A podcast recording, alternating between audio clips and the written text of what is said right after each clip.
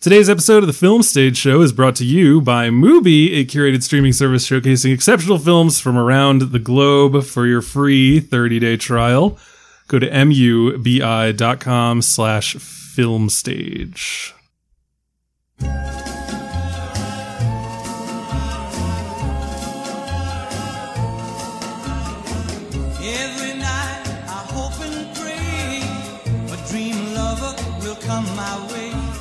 Welcome back, ladies and gentlemen, to a brand new episode of the Film Stage Show, the movie review podcast for thefilmstage.com.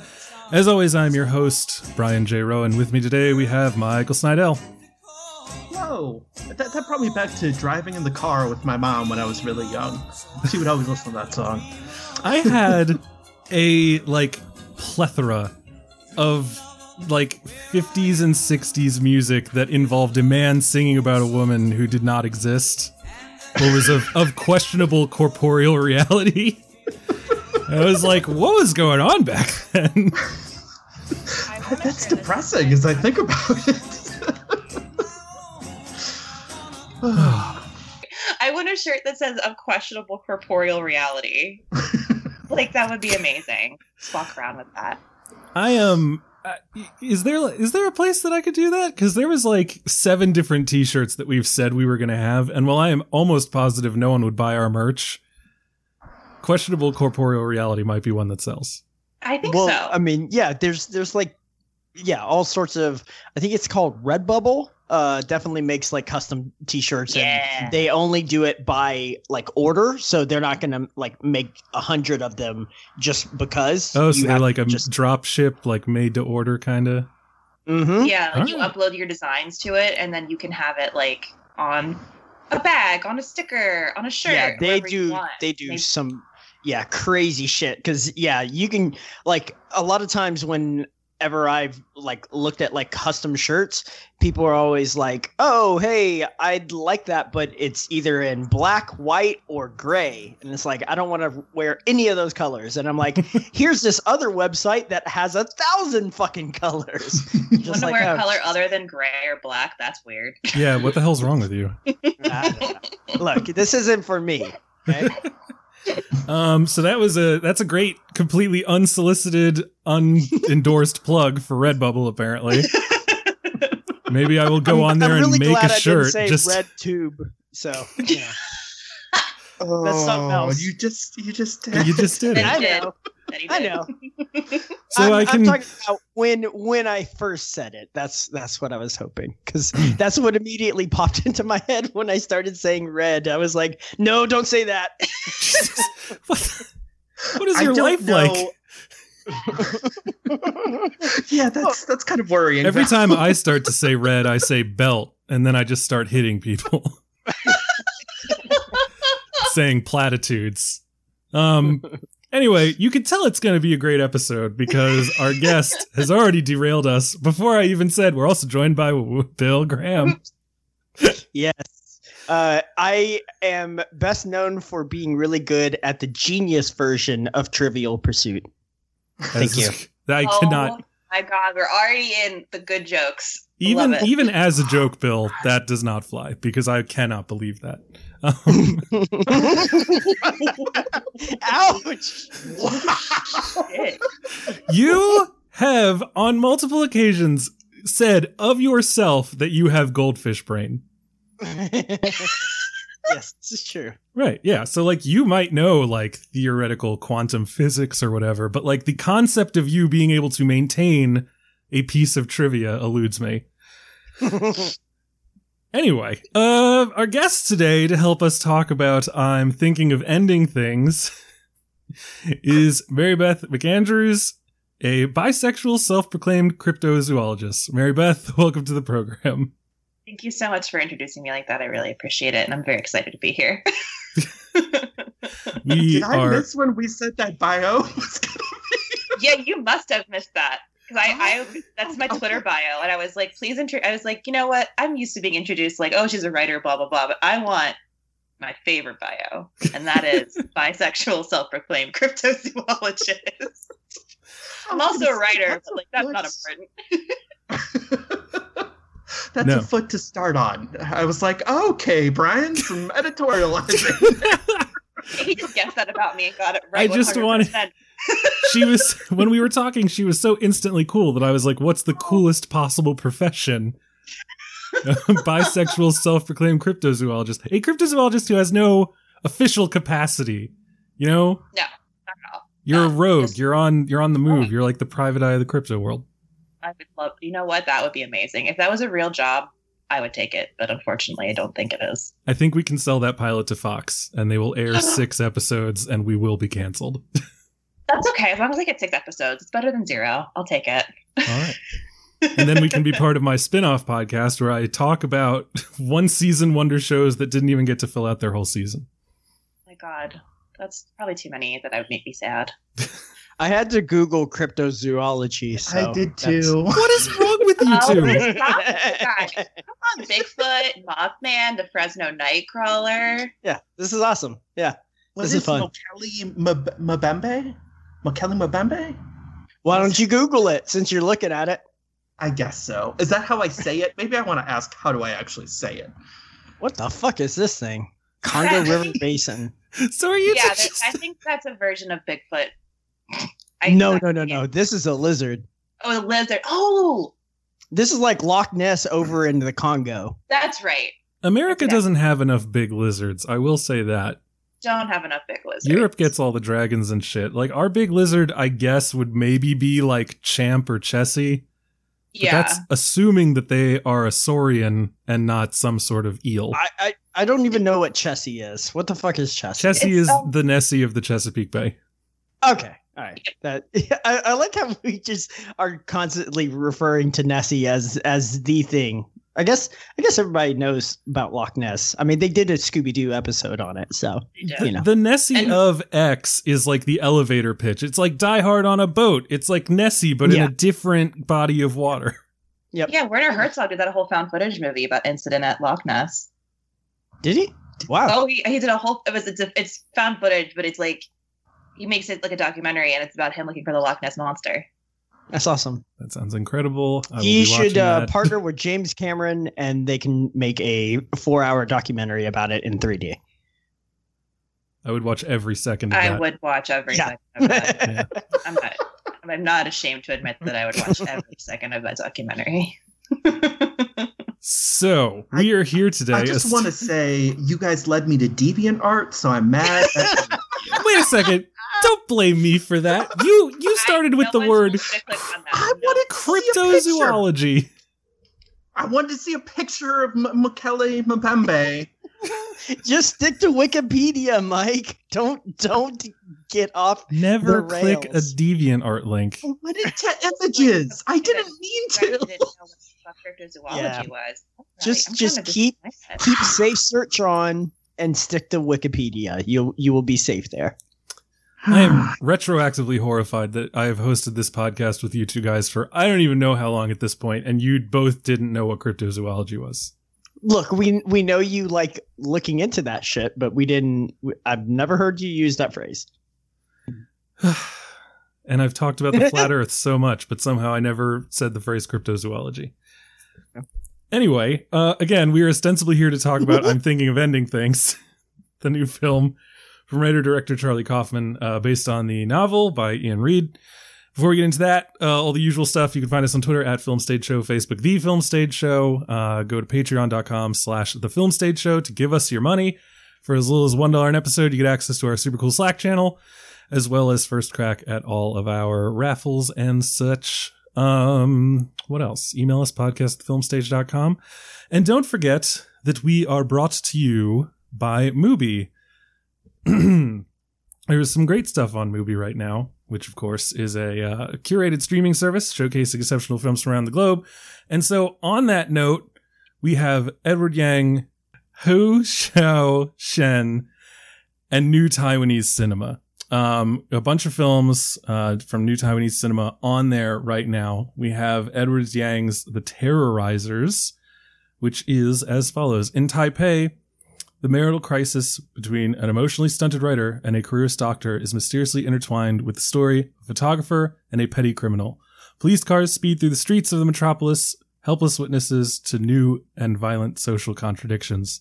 This movie sounds incredible, and I am excited to check out these films from Taiwan, uh, which aside from Ang Lee, I feel is an underrepresented country in most people's uh, cinematic world map. So check it out. There's a bunch of other great stuff. The Unusual Sus- Subjects is back, their uh, documentary series. They have Obit. Every morning, a small staff of obituary writers at the New York Times deposits the details of three or four extraordinary lives into the cultural memory. Each life story spun amid the daily beat of war, politics, and football scores. What do we choose to remember? What never dies. So check that out for a free 30 day trial of Mubi. All you got to do is go to mubi.com slash film stage. Again, that is mubi.com slash film stage. And now is the time before we get into our review where we talk about how we're all doing in the quarantine. Um, let's see if they have any updates for us. Uh, Michael Snydel, Bill Graham, any new fun, interesting stuff going on in your life right now? We got a new air conditioner, so that's, that's good. Hey, that's boy, good. oh boy, do I feel that. My air conditioner died on Friday. It has been a mild weekend, but it's getting hotter. And Ah, shit. oh my god. Uh, luckily, I have one that may be installed on Tuesday. There you Okay. go. It's Nice. expensive. Yes, I uh, I, I feel like my 1997 AC unit on the exterior of our house uh probably needs to uh I, I might need to push that that forward a little bit and go ahead and get get on top of that. Um, yeah, now now I'm fucking nervous. So My, thanks uh, for that. Bill, I can beat you. Mine is from 1984. Okay. Oh, It is well, older you also than I am. live. You also live in an area that uh, doesn't get like hundred degrees very often. Not as Right. often as Texas, correct? But yeah, like, Yeah. literally, looked. I it broke. I called a technician, and he came out, looked at my machine, and said, "Whoa." And then he, you said he what year? What year was it? 1984. It is older than I am. 84. Wow. Yeah, that's uh that's an old ass unit, man. I don't I it's don't see too many of those. So yeah. But so aside from that, and uh, working at the distillery, nothing new in my life. Mary Beth, how has the COVID situation been treating you? um, you know, it's been it's it's been weird, and I've tried to find silver linings. I've gotten obsessed with found footage horror, and I've been watching it nonstop. So that's been pretty cool. So I mean, that's pretty much the marker of my quarantine. Watching a lot of horror movies. Are there any that you would like to plug? Oh God, yes. Um, so webcast found footage British folk horror. It's on Amazon Prime. Folk horror. I've been eva- I have been ev- evangelizing this this movie for a long time. Also, Murder Death Koreatown. I just watched last night, and it's like David Lynch found footage. It is just so bizarre, but I highly recommend it. I Also looked on that Amazon up Prime. because you were talking about that on Twitter, and I'm like, oh my god, I need to watch this immediately. It's so bizarre, and like I can see how people don't like it, but it, it is like it feels like Mulholland Drive found footage. It's so fucking bizarre, but Mm-hmm. I really enjoyed it. So that is definitely a pitch. I am. I know. I was like, it's either going to sell people or make people run away from it, and that's okay. I am scared and I am excited. So yeah, I'm definitely gonna check. That's a good that way to describe it. All right. It was a quick, easy little update. Um, glad to hear that things aren't appreciably worse for anyone. And now we can get into our feature review, which again is I'm Thinking of Ending Things, the newest film written and directed by Charlie Kaufman, based on the novel by Iain Reid. This movie stars Jesse Plemons, Jessie Buckley, David Thewlis, Toni Collette, and um, other people that we will talk about later, I am sure. And here is the trailer. Jake, my boyfriend. It's snowing. Winter is coming in. We have a real connection, a rare and intense attachment. I've never experienced anything like it. I'm thinking of ending things. Huh? What? Did you say something? I don't think so. Weird. I'm visiting Jake's parents for the first time. All right. So that is a piece of the trailer for I'm Thinking of Ending Things, this new movie on Netflix now. Let's talk about it. How would you describe this film, Brian? I just- I for the Jesus uninitiated. Can I just Uh, first off, this trailer has like is not, is not good at giving you an introduction of this movie. Yeah, no, like, I am- so happy. I I recently especially uh as we've just been plucking things from Netflix and online and lesser known things, I've just been like avoiding watching trailers, especially cuz I'm not going to movie theaters, so I'm not forced to watch them. And this is one of those situations like Margaret where I see the movie and then I see the trailer and I just think who said yes to this? why why is this how Sure. you chose to present this? Um, and partially it makes sense because if you present this movie as it actually is, I don't know that anyone would feel compelled to watch it. Um, but yeah, that's just a crazy ass trailer. Um, as as far as Michael, how would I describe this movie? Uh, in terms of plot, uh, a a girlfriend and boyfriend undergo a long, long, long, long car trip to see his uh family at a farm where they talk and stuff happens, and then they try to drive home. Sounds Yeah. pretty simple. Yeah. Yes, totally simple. Um, we're here to discuss this movie, and we do so as always in our spoiler-free section with our nutshell thoughts, and then we move into spoilers, and we will begin with our guest, Mary Beth. What did you think of "I'm Thinking of Ending Things"? So I watched this movie, went grocery shopping, and then had a panic attack in the grocery store thinking about my own mortality. So that should be a pretty good way to explain to you how I feel about this movie. That is a, an endorsement? Question mark. it is an endorsement. I have a tendency to love movies that make me feel so emotionally intense. I, I absolutely adore this movie. I love Charlie Kaufman, and I'm very excited to share all of my spoilery feelings about this this movie. But I really absolutely enjoyed it. All right. It's a strong. I mean, I feel like enjoyed is the wrong word for what the emotions I experienced while watching it. But like, But you feel like I you got something out of it. yeah, like, Like, it I was a really valuable am experience. glad I watched the film. Okay. Awesome. Michael Snydel, what did you think of "I'm Thinking of Ending Things"? Yeah, you know, I was I was curious about this one. Charlie Kaufman is someone who I don't always get along with, like even Eternal Sunshine, a film I really like. Uh, I, the dialogue is still something that I, I trip over a little bit sometimes. And um, Synecdoche, yeah, sorry, he directed Synecdoche, New York, Anomalisa, and this, I, I believe. Yes. And then Spike Jonze did adaptation, which he also did the script for. Sorry, I just want to make sure I have my uh, credits uh, in my head. Uh, anyways, though, so Anomalisa was something I really disliked, but I was really excited about this one because of the cast. Uh, I've really liked Jessie Buckley since I saw her in a, a film called Wild Rose, Yes. uh, which is yeah, which is about a Scottish country star, um, and yes, I've really liked her, and then she showed up in things like Chernobyl and and uh, good bit parts. Um, and Jesse Plemons is, is someone I really like. Uh, and Thewlis is always a weird eccentric presence. So I, I went into this hoping I was gonna like it a little bit more and not be bothered by some of the Kaufman things.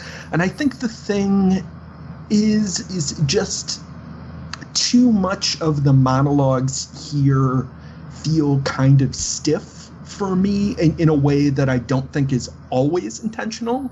Like uh Plemons you know, like it's pretty internally in the film he's kind of a dickhead like he is constantly you know referencing pieces of literature and uh poetry and films and it's just like he's really a person who just seems to have this inventory of knowledge that he can uh flaunt at any time. And I, I guess what it was for me is i really like when this uh got into this kind of like surrealism that it wasn't really drawing attention to you know like compared to something like eternal sunshine which is very clearly like dynamically changing a space uh this is a lot more um like hey spot the difference. Like hey that costume seemed to change color at some points. Um so yeah i i like some of that stuff. I just i found the dialogue too dense to wade through without being rewarding uh, enough.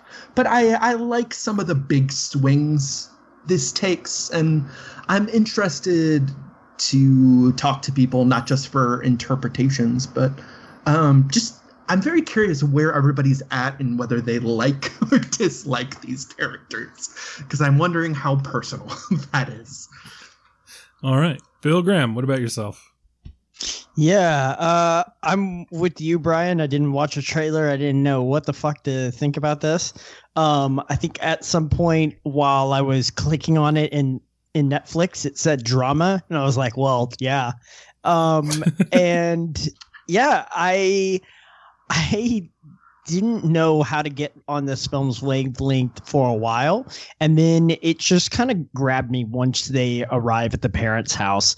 Um, and I found myself kind of uh, following falling into its kind of rhythms and stuff like that. Um, I really enjoyed bits and pieces of this i would say um, and that's the the issue is that overall this feels a little i guess disjointed on purpose and because that it's alienating on purpose um, that being said I think some people are really gonna fucking love this. Um, but yeah, I really enjoyed bits and pieces of it. Um, that's about it. That's all I want to say for right now. All right.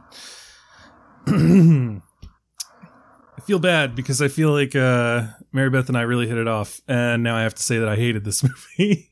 Uh, I know. I'm sorry. Um, great. well, we I mean, a friendship was building, but I guess you know, good things can't. Look, last I would have disappointed you at some point anyway. It's better that it's happening now, and it's better that it's happening in this way than like me forgetting to pick you up from the like a- airport. That's, that sounds like uh, Lucy's uh, like phrase in this movie Well- it well, several see, times. you know, Although I don't know if her name is Lucy as well. So It's, uh, it's young woman. Lucia, Amy. yeah, there- she has a lot of she has a lot of names. Um, damn, this would have been a great point to throw in the audio of Don Draper drunkenly telling a computer person, "You have many names." but um, it's like my one of my top five moments in that show. Um, I, I still love. That's what the money's for. that's what the money's for is number one. It has Yeah. to be. Um, I uh, this is a stupid story that I'll just say so I can keep from having to talk about this movie briefly. you are I- really I uh, I once realized that there's a dinosaur called an iguanodon, and his name is Don Draper. So I spent like 15 minutes on my phone photoshopping a iguanodon Draper, which was just a picture of an iguanodon behind Don Draper's desk. And I said, "How will people know that this is Don Draper?" And so the subtitle of my picture said, "That's what the money's for." Um, there you go. Does Great. it exist anywhere on the internet that I can find it? Uh, maybe I think I DeviantArt. tweeted it. yes, it's on DeviantArt. Um, I think I tweeted it. I probably can find it again and then just tweet it again. And uh, yeah, I'll I'll make it happen. Um. Anyway, this movie, I don't know, man. Like, I just like that's the thing. Me saying like I was gonna disappoint you sometime, and like you know, better now. Like that's my brain works that way. Like I should be on board for this movie, and maybe I just find myself insufferable to the point that I cannot watch this movie. Um, but I don't even find it like insightful about the insufferability of people like me. and I just, I found the machinations of the aesthetics and the narrative kind of just like infuriating because there is at the heart of this a story worth telling and a, a meaningful look at like the way that we live life and how we interpret the people around us. But it's as though Charlie Kaufman is like bored by people who have feelings, and the only way that he can access any interest is through creating these weird little puzzle box realities, which is crazy. I loved Anomalisa. Like, that was a really good movie. But now I'm like, watching this movie, I'm just like, oh, I get it. I get why people hated that movie because it's a clever conceit, but I don't know that it has anything new to say. It's just interesting to see it formalized in the way that it is in this movie. And in this this particular movie, I'm thinking of ending things. I did not like the way it was formalized. I did not like the way that it was done. And at the end of the movie's two hour and 16 minute running time, I felt cheated out of very necessary vacuuming and mopping time. Um, there's just Shit. Like I'm sitting. This is another problem, and this is something that I've brought up more and more on this this this podcast. I I I miss movie theaters so goddamn much, guys. Like if I had seen this in a movie theater, I probably wouldn't like it, but I might not have felt so angry at it. Um, sure. Well, and- I mean, it, I, I- definitely get this because, like, you're sitting down in your house and it's Right. like, could I be doing something else right now that's productive versus like, and and I understand because at first, uh, like, I was struggling to get on this film's rhythms for such a long time that I was like, oh shit, am I gonna have to just like turn this off and like and like text the guys and be like, no, let's not? Um and then like i i found the rhythms and then i started enjoying it. So i definitely understand like it is it is such an infuriating process right now to watch a movie at home and have other things that you are thinking about wanting to go do. Like that is for anyone that doesn't really get the movie theater experience that's what it is it's Right, it's, it's- basically it's basically going to a party where everybody doesn't have a cell phone and, And- it's like okay fuck it like we're gonna talk to each other you know Right, I, and it's I like, feeling trapped with the movie, and that's a weird way to put it. But even movies that I like, I like feeling trapped with them. Like I have no Absolutely. recourse, but I'm sitting in my my warm living room with the ceiling fan on, and you know, my life is I have a daughter and a dog and a cat, and those three things are a tornado that every day mm-hmm. rips apart my living room. And so I'm sitting there watching this movie, listening to these characters talk about these things, and I, I look down at my floor and I see a tumbleweed of husky fur just just roll by. And my brain immediately is like, let's turn off the movie and let's vacuum. And I'm like, we can't do that. I need to watch this for the podcast. And this is also a director and a writer who I have liked so many of his films in the past, like being John Malkovich, Anomalisa, Eternal Sunshine of the Spotless Mind, Adaptation. You know, Mhm. like we should really check this movie out. And my brain is like, I don't know, man. I don't know. I see a footprint on the floor. Your daughter clearly went outside and tracked some dirt into the house. Wouldn't you just love to break out the mop and take care of that thing? And I'm just like, shut up. I need to watch this stupid goddamn movie. So My Yeah. Heart is did slowly both? like like melting out of my body. I'm so sad. I and and so I'm trying I'm to so sad. I'm trying to get my visceral reaction out of the way up front because I think that there is stuff to talk about in this movie. And I'm not one of these people who's like, I didn't get it. It was dumb, like blah blah. I just it's not pitched at my level and I could not get on its wavelength as Bill eventually did. And I just I, I said on our Slack, you know, hey, I think this is like the the rare movie where I would have preferred if like the main character had just monologued dead into the camera, because I Mhm. feel like I would have gotten more humanity from that than I did from this particular movie. And um, yeah, so I'm not a fan, uh, which is again crazy because I've liked so much of his work in the past, and I don't know how to define what went wrong this time. But I'm hoping that through a spirited discussion with people who run the gamut on this film from love it to just kind of ambivalent, I will be able to further crystallize my ideas. so there we are. Um, should we just sh- should we just jump into spoilers? I mean, like, can we talk movies about this without? well, and before we jump in, I will just say I didn't I didn't do myself justice in talking about why I love this movie. I Okay. I was immediately on its wavelength. Um, I have a lot I want to talk about with this movie in terms of Eternal Sunshine of the Spotless Mind, Mhm. and I'm very curious if there's like me watching it as a woman is different as compared to watching it as a man. That I'm is curious. to super see, like, possible. yeah. yeah, and like I mean, I don't mean that in a bad way, but just like I think there are some things that I took out of this that are also very personal. I think a lot of this movie felt very personal to me from my own experience as well. And I have like Eternal Sunshine of the Spotless Mind is one of my favorite movies of all time. And so I'm very excited to talk about this and like it's kind of a version of that movie, I think. Yeah, absolutely. Hmm. This movie is 100% in conversation with a lot of his work and a lot of other people's work. Um, Synecdoche for sure. Well, we haven't mentioned that one, but Yeah. it has to be said. I have not watched Synecdoche, New York. Either I way. wonder whether you'll like that one, I Brian. This is the one I'd say. This one seems like the most like I'm thinking of ending things. In in my opinion, w- would you guys agree with that? If you were going to compare this the most to another Kaufman, I haven't seen Synecdoche either, so Yeah. Jesus Christ. Well, Yeah, I've. I, it- but here we go. So I've seen John sorry. Malkovich. I've seen the adaptation. I've seen Eternal Sunshine, and I've seen Anomalisa. So get off my back, Brian. I'm so glad that you've seen more Kaufman than you've seen Malick. Actually, no, I'm not glad Can- about that. That's horrifying to me. What's wrong with you? can you recite Wordsworth as well? no, I no. Get yeah, Bill, let's test your memory. Can you say, say the entirety of Bone Dog? what? Bone Dog. Bone Dog? Oh my No. god! It's that Bone Dog. It's a uh, Bone something, isn't it? It's, No, it's Bone Dog. Thank you, Is Mary Bone Beth. Dog? It's Food Dog. Yeah, it's Bone Dog. It's a dog of bone. I don't.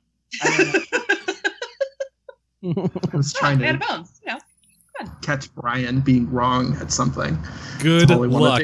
It's been three years and it's never happened. know. Shit. Uh-huh.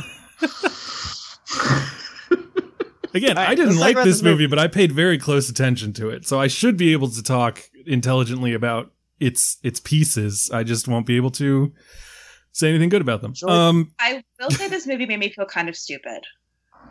I so yeah, I, I'm I'm Like, I'm wondering about it made that. me feel fucking stupid. Right, because like there's there's a lot of I won't call them reveals, but there's a lot of moments in this movie where you realize that people are saying things that are like other people's words. And so I'm like, should I have known this was a a poem by Eva HD? Like, should I have known that that was like a Pauline Kael thing? Should I have known that this mhm. whole speech was lifted from Beautiful Mind? Like, I don't know. What? Which one is that? yeah, what one is that? Well, it's a s- it's spoilers. Okay, we'll talk maybe. Wait, Fine. yeah, I feel like I had to. I did feel like I had to do a lot of research before seeing this movie, and I hadn't done any of it. It was almost like going to class when you didn't do your homework or the reading, and you're like, "Shit, I'm so lost." right. Mhm, Like. I like, I was like, I should have read the book. I should have watched A Woman Under the Influence. I should have read all this shit. Like, it should come like a study guide. When I I- say, when I moved to Texas. I um I was in trigonometry or something, and when I went to Texas, I tested out of it. Um, and then they moved me like straight into calculus, and I'm sitting there in calculus, and the the teacher says like, now sine times cosine is, and everyone in the class just spat out a number, and I was like, what the fuck? Where did you get that number from? Where did that come from? And then I had like I felt too ashamed to turn to someone and ask like is that real? Like, what happened? like, what does that even mean? Like, it's, it's, it's, this is like a code. Like, this can't be real. Like, is that an actual thing that just happened? And, um, that's how I felt during some of this movie, because I'd hear someone say something and then I'd later on find out that it's not those words. That it was from someone else, like Pauline Kael or again, A Beautiful Mind. Um, I don't know Oklahoma that well. So Mhm. I just, I know nothing about Oklahoma. I know. I know a little of Oklahoma because of Watchmen. Right, that's it. That's all I've got. I know that Judd's go, yep. dead and we're running out of ice. I know that Oklahoma's where the wind blows, sweeping down the plains. That's about it. Yes. Yes. Um. So there. So I'll, I'll say for anyone who's coming to this uh, podcast hoping for an explanation, I will just plug the Slate spoiler special on Okay, this yeah. movie because there is a lot of information, and I don't Hey. know that it made me like this movie anymore, but it did. I do I do like that podcast. They do they do a really good job of like here's all the things that you should have either caught or stuff like that and they actually like do like a lengthy discussion. Usually it's like an hour hour and a half of just like straight them talking about it. And unlike us, it never devolves into what if Basil Rathbone was on Jackass. No, yes, that's true. Anyway, So yeah, so I'm I'm uh, I'm looking forward to talking about this movie. Just and I'm gonna I'm gonna try to keep my uh my anger tamped down. I'm gonna try to hold back uh insulting anyone openly. Good. So Good, you're going to yeah. be on your base, best behavior. Best Thanks, behavior. Brian. Yes. Um, which I've never seen. if there so was good luck. if there was no guest here, this would be a fucking napalming. But I'm not gonna do it. Oh no! Now I, I'm almost curious what that would look like, though. Now that you've no, said you're it. not. Okay. No, you're not. okay. Cool. All right. I, I, you guys, I default to you. You don't want to be here for that. It's not a good time. Um, I'm glad you're here right now. You're our safe space. the parents are arguing, and the kid walks into the room. Oh my God. Uh, oh boy. like a couple's about to argue, but then they realize they have guests. Um, unless you're the couple that I lived with right after college. Oh, God. Brian, we're talking about the movie. No more stories. no, I've got to keep telling stories so I don't have to talk about this movie. Um, but yeah, our, so so we've we've talked a bit. I think it's good that we uh, now move into spoilers because I am almost Right. positive that's what most people who are listening to this podcast are here for. Because uh, I imagine there are people out there who might be uh, experiencing some confusion and uncertainty over this movie.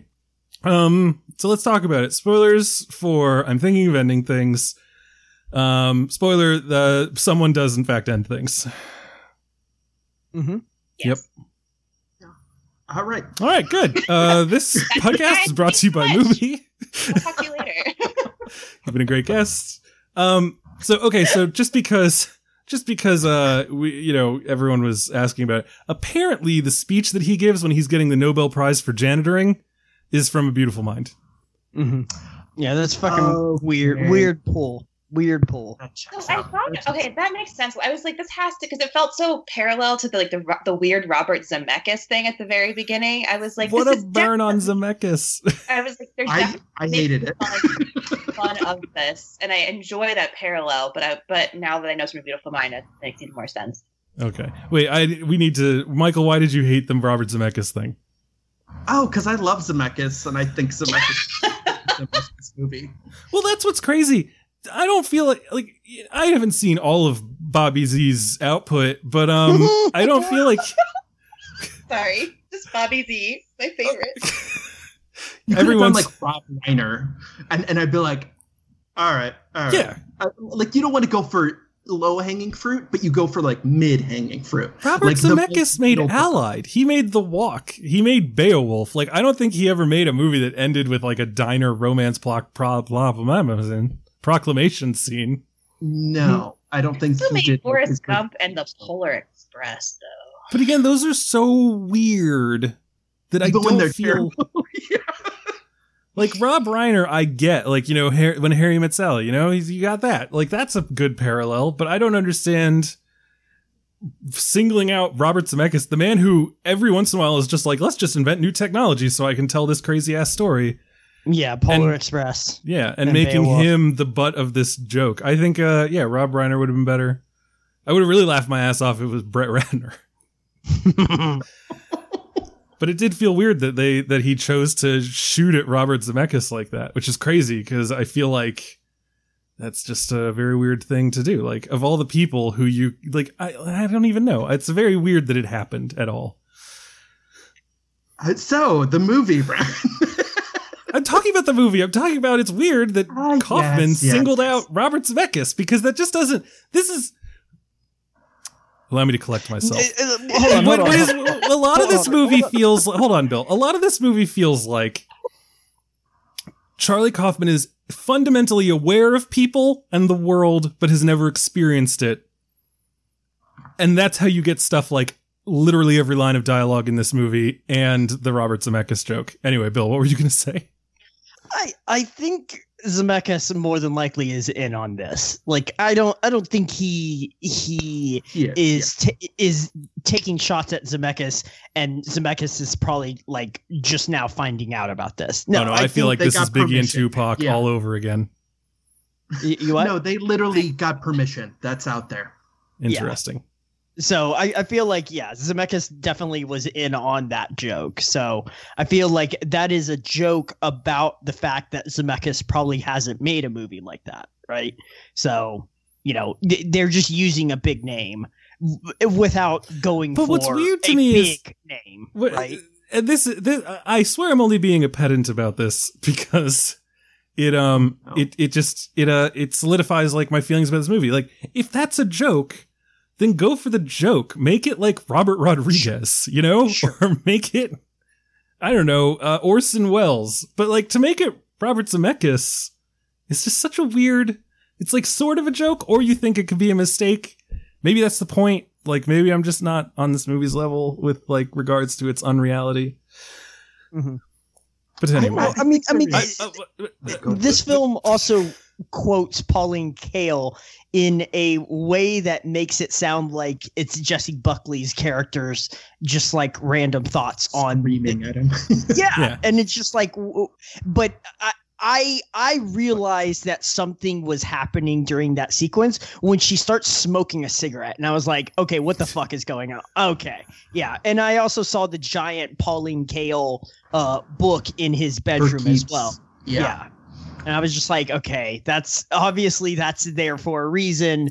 And then she started just quoting like very obviously like and it, it even sounded like that wasn't from a review. That was from like an interview or something like that. Some some kind of live recording because like she banters back and forth at one point. And i was like okay this is not an like a review this is not like a written review this is definitely like an on-air taping of it or something like that so i don't know But I'm curious, I- Mary Beth, you you you really liked this movie. So um like at what point at what defend yourself. Sorry, oh, Mary. oh, Jesus, defend myself. All right. No, I'm I'm curious Well- like you said that it kind of like hooked you immediately, right? It did hook me immediately. Um, and so like which which like what is there like a moment and did you have a feeling in that moment? I mean, you had said that you felt that there might be like an angle on this that you have that we are lacking. So I'm curious how quickly you picked up on it. okay. I'm trying to I've been trying I have been trying to think about how to explain this for a couple days now and it I'm going to try here and we'll see what happens. But I just I identified a lot with Jessie Buckley's character and her monologues about like what does it mean to be in a relationship. So like I said, one of my favorite movies is Eternal Sunshine of the Spotless Mind, and these films are so much in dialogue with each other. But I also think that Kaufman is much more cynical in this film in terms of the construction of women and men's heads and what it means to build this, like, you know, I wouldn't say manic pixie dream girl, but this kind of idealized version of a woman in your head and what it means to be that idealized version of that woman and to not have a sense of identity. And so I saw Jessie Buckley as this kind of like floating figure that is just in cap. I mean, obviously she's a construction. Spoilers, guys. She's a construction of Jake's mind, but she is one character who's floating through his memory and realizing like she is just there's a moment um when they're in the I think it's in the house when she goes like I'm just a prize. I'm just the perfect girlfriend to be shown off. And I felt like that before. And I think that this encapsulates interestingly enough, a lot of the anxieties I've had in relationships and always wanting to say yes and always kind of feeling like com- have to be compliant. And I think that just kind of immediately hits that anxiety and that those thoughts that run through your head in a really early on in a relationship. And so, especially in the car when they're going through the snow, and she's like, I'm thinking of ending things, but he's so nice. He's not disagreeable. And it just kind of clicked with me because I've had mm-hmm. those own mm-hmm. thoughts about being in a relationship before. And so I think that kind of, I was immediately like, okay, I get what's going on here. And then I didn't actually get what's going on here. And then when they, when it starts becoming that she is obviously like a figment of his creation, that's when I got even more started vibing with it because I view this as like what it means to be the fake woman in someone's head and how disorienting it can be and how disorienting trying to like conform to that identity. What is what is interesting is that I um if I if I were ever on this movie's wavelength, I think it actually was in that opening monologue or yeah interior monologue um because I I have had those thoughts and sensations a lot. Yeah. That question of like, am I like in this for the right reasons? Like, is it is Yeah. it just that she's pretty and like Yeah. Yeah. like what's going on? Like, why am I doing this? Like, and then you start like coming up with like new tests. You're Yep. like, okay, like if we were to buy a house together, would we agree on the paint color? Mhm. like if we had kids together, like would I trust her with their safety? and Yeah. Hmm, that's that's a that's a question that should be an immediate yes, Brian. Just just just Yeah, as no, a, clearly, like Bill, yeah. if the answer is no, I'm not gonna be like, well, let's fucking try it anyway. Y- yeah, yeah, yeah. No. Um But like when no, you're in those- college, that's not the first Yeah. thing you think about. Like unless you're, I don't know, Ted Mosby from How I Met Your Well, Mother. Like you know, you think yeah, to yourself, I- I- like, what? Who's laughing at me? you, Mary you Beth. Okay, Mary great. Beth's laughing at you. uh yeah, anyway. I was laughing too. Um no. Everyone but Bill. You you definitely no, I I understand the joke. Yes. I got it. I don't Uh, think they were laughing at the joke. I think they were laughing at me for making the joke. Mo- Okay. That's correct. At me and not with Yep. me. See, I like your honesty, Mary Beth. Excellent. Um, anyways, uh, no, I, I definitely understand what you're saying there because you know you always come up with these ideas of like, is am I with this person just because like we get along on certain levels? Like, what what would it mean if we didn't get along on certain levels? Like, why w- would that break the relationship? Would that like still make me want to be with this person? And you know, um there's a lot of different hoops that you want to try and jump through because ultimately like at a certain point in adulthood and i never really recognized this until i became older right um like sometimes it's just fun being in a relationship until you get older and then it becomes not fun being in a rela- like just being in a relationship right? Where you can already tell that like there is an end in sight and you're like nah this is not worth like you know three four months of this. Like no. Like uh this is good uh i'm i'm okay to get off this train now right? And not die like they talk about in the movie. Um you can definitely jump off a moving, moving train. Um n- maybe not at full speed but yeah. Uh, yeah, you got to wait for it to come to a curve where it slows down. Sure. With an embankment so you can roll down.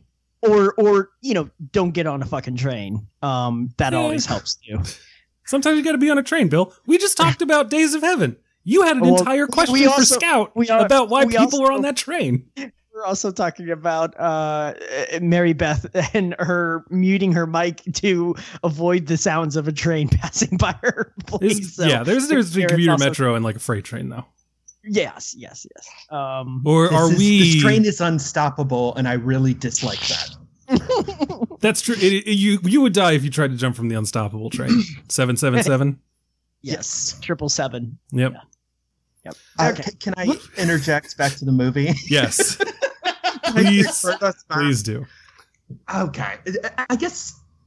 Yeah, I mean, I mean that is some of the stuff. Uh, to speak to what you were saying, Mary Beth, I, I think that some of those anxieties are some of the most powerful parts here, especially like in in very physical tension with with Jake's character. Uh, but and and I think like I, I love, for instance, the way it uh, she has to. Speaking of tests, she has to like impress Thewlis and uh, Collette with like her job. And they're going through all of these scenarios, you know, where she's going from an artist to a, Mhm. uh, is it physics? Yeah, sorry, physics, uh, art. Um, I'm sorry, there's at least one more, but She's I, done- either way, she- so it starts like rabies or something. I don't know exactly what that profession is, but she's like writing a paper about rabies. So yeah, it starts with she's a poet, then she's a pa- then she's a physicist, then she's a painter, then she also does like ger- gerontology, Yeah. geriatric care. Mm-hmm. Okay. But anyways, like I think that stuff I was less interested in you know, like some of these longer monologues about mortality than just like showing us here's what it's like when you're in this relationship and it's at the beginning, but you also feel like it's been forever. And that idea that it's like, is this six weeks or seven weeks? Or, Right. I- you know, I, I- think a lot of that stuff is really potent, but I, I guess it, I guess the thing about some of that stuff is, you know, the spoiler that we already mentioned that she's a figment does kind of cheapen a lot of those internal monologues for me. You think so? And even there's, uh, sorry, go ahead, Mary Beth. I said you think so? It cheapens it for you, you think? I think that it gives like primacy to some of those monologues that I found more self-indulgent. So like that manic pixie dream girl quality that you like it's it's not exactly that obviously, but you know that Yeah.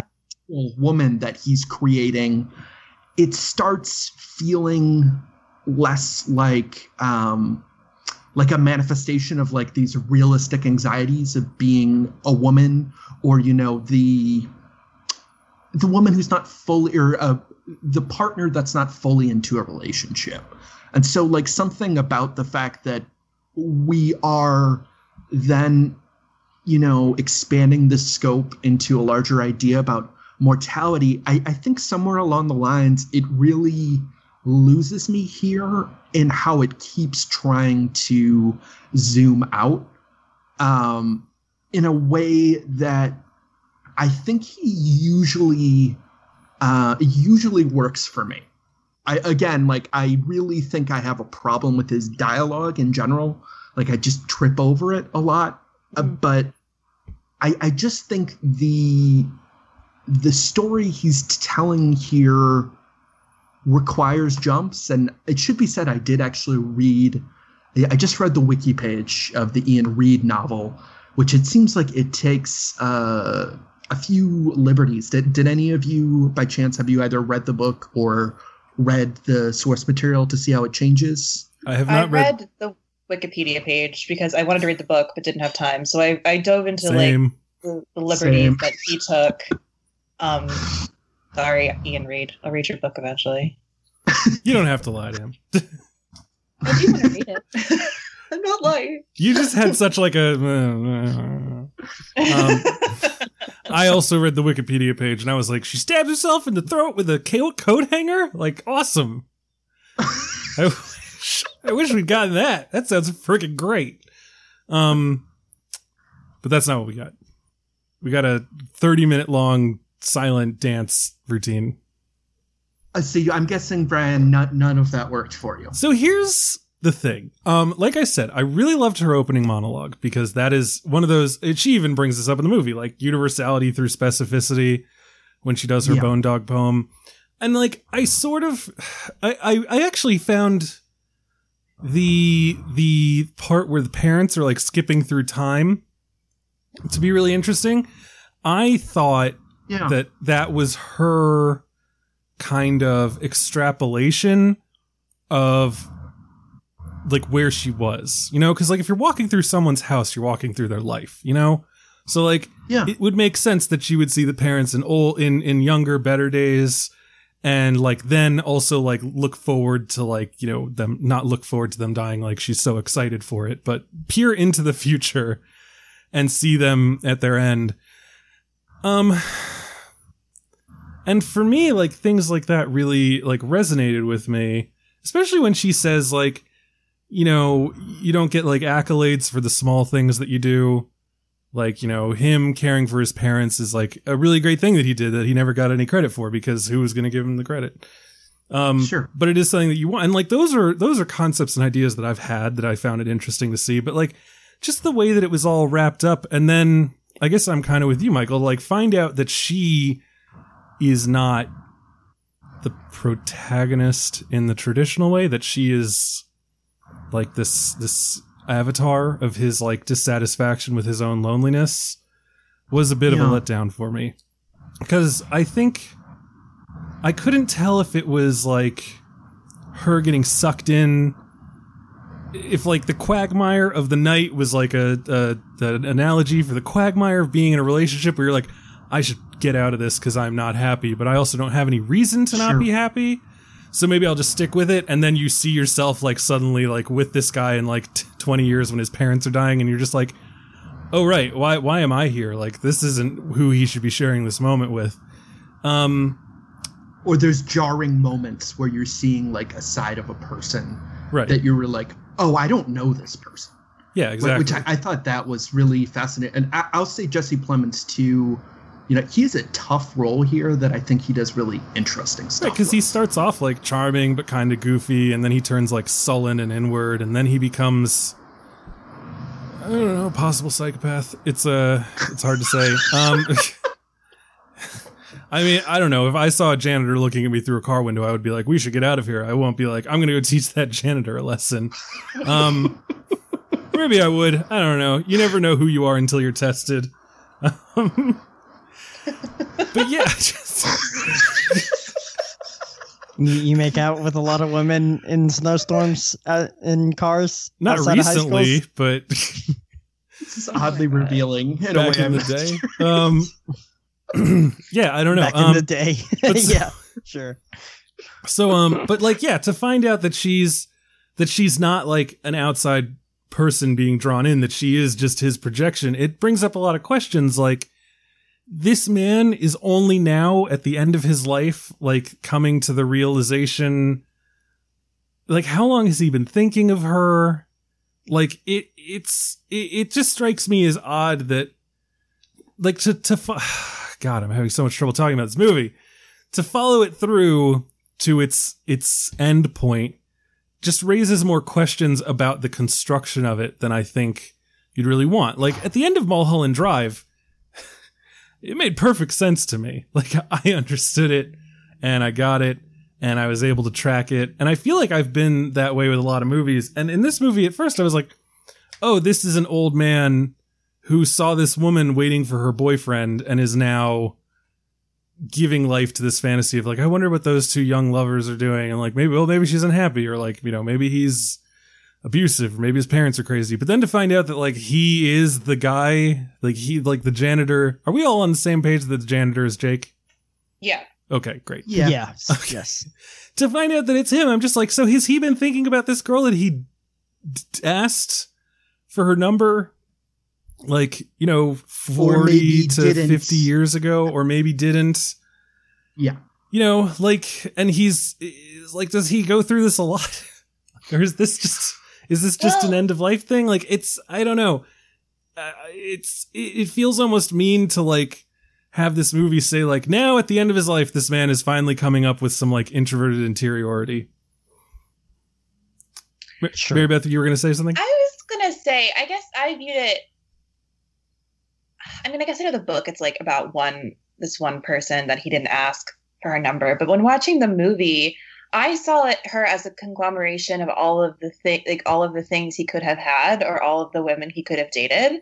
I didn't really see her as like one character that he met once. I saw her as like an amalgamation of characteristics. I hmm. saw her hmm. as a collection of possibilities that could have been. And I think that's why I really enjoyed thinking, like, enjoyed this movie because I was frustrated at first at the end. I was like, what the fuck? She wasn't real. Like, she was just this avatar for this guy's insecurities. But the more I thought about it, the more I was like, this is actually a really kind of scathing look at the ways that men can construct women into being these fantasies and the consequences of that and like what it means and the harm that does not only to you, but to other people.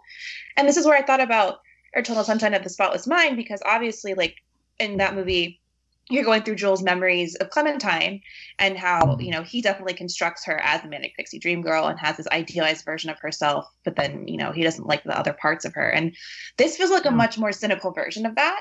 And but told from a woman's perspective. And like I would love an Eternal Sunshine of the Spotless Mind from Clementine's perspective. But like this really kind of gives more of like a negative spin on love rather than I guess Eternal Sunshine, which is more about like kind of like the you know love is persistent, whatever. This feels more like there's a lot of harm in the obsessiveness that you can create in finding the ideal partner and what it means to find an ideal partner and how that doesn't actually exist and how it can really ruin your life and also the harms of that those obsessive thoughts and basing your entire life around the idea of one thing and how dangerous that is and that's kind of where I came from with this movie, as it seeming like a very intensely critical look at expecting things from women that aren't possible, Hmm. and then what happens when those women can't meet your expectations, if that makes any sense. So it's like Knight of Cups. I haven't seen any Terrence Malick movies. I should stop being on the podcast, right? Oh my god, what's happening? Yeah, you're fine. Mary Beth, I'm- I'm curious should I then- leave? you're in. Good Well, now company. I'm thinking of ending things. Um. Oh boy.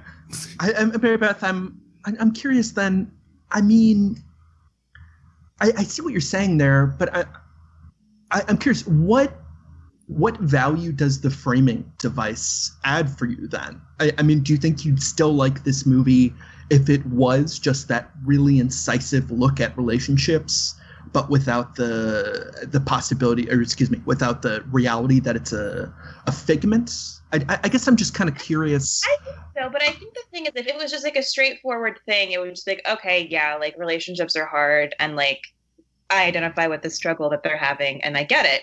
But I think what makes it so interesting to me is being that figment, because like I'm going to be real, I have existed as someone who was like held up on a pedestal and thought to be a manic pixie dream girl, and it's a fucking nightmare. And I thought it was so fascinating to have the construction that kind of construction of a woman be the center figure, but is also, and it's almost like, yeah, he's just a figment of his creation, but it's also like she takes on this own autonomy as she kind of tries to wade through the confusion of being a construction. I think I might have thought too hard about this movie and like put too much of myself into it. I mean, I But- think that Charlie Kaufman don't would say think that you're doing exactly what he wants you to do. Like I watched it as from the perspective of a woman who has been kind of held up on a pedestal and thought to be like something that I'm definitely not.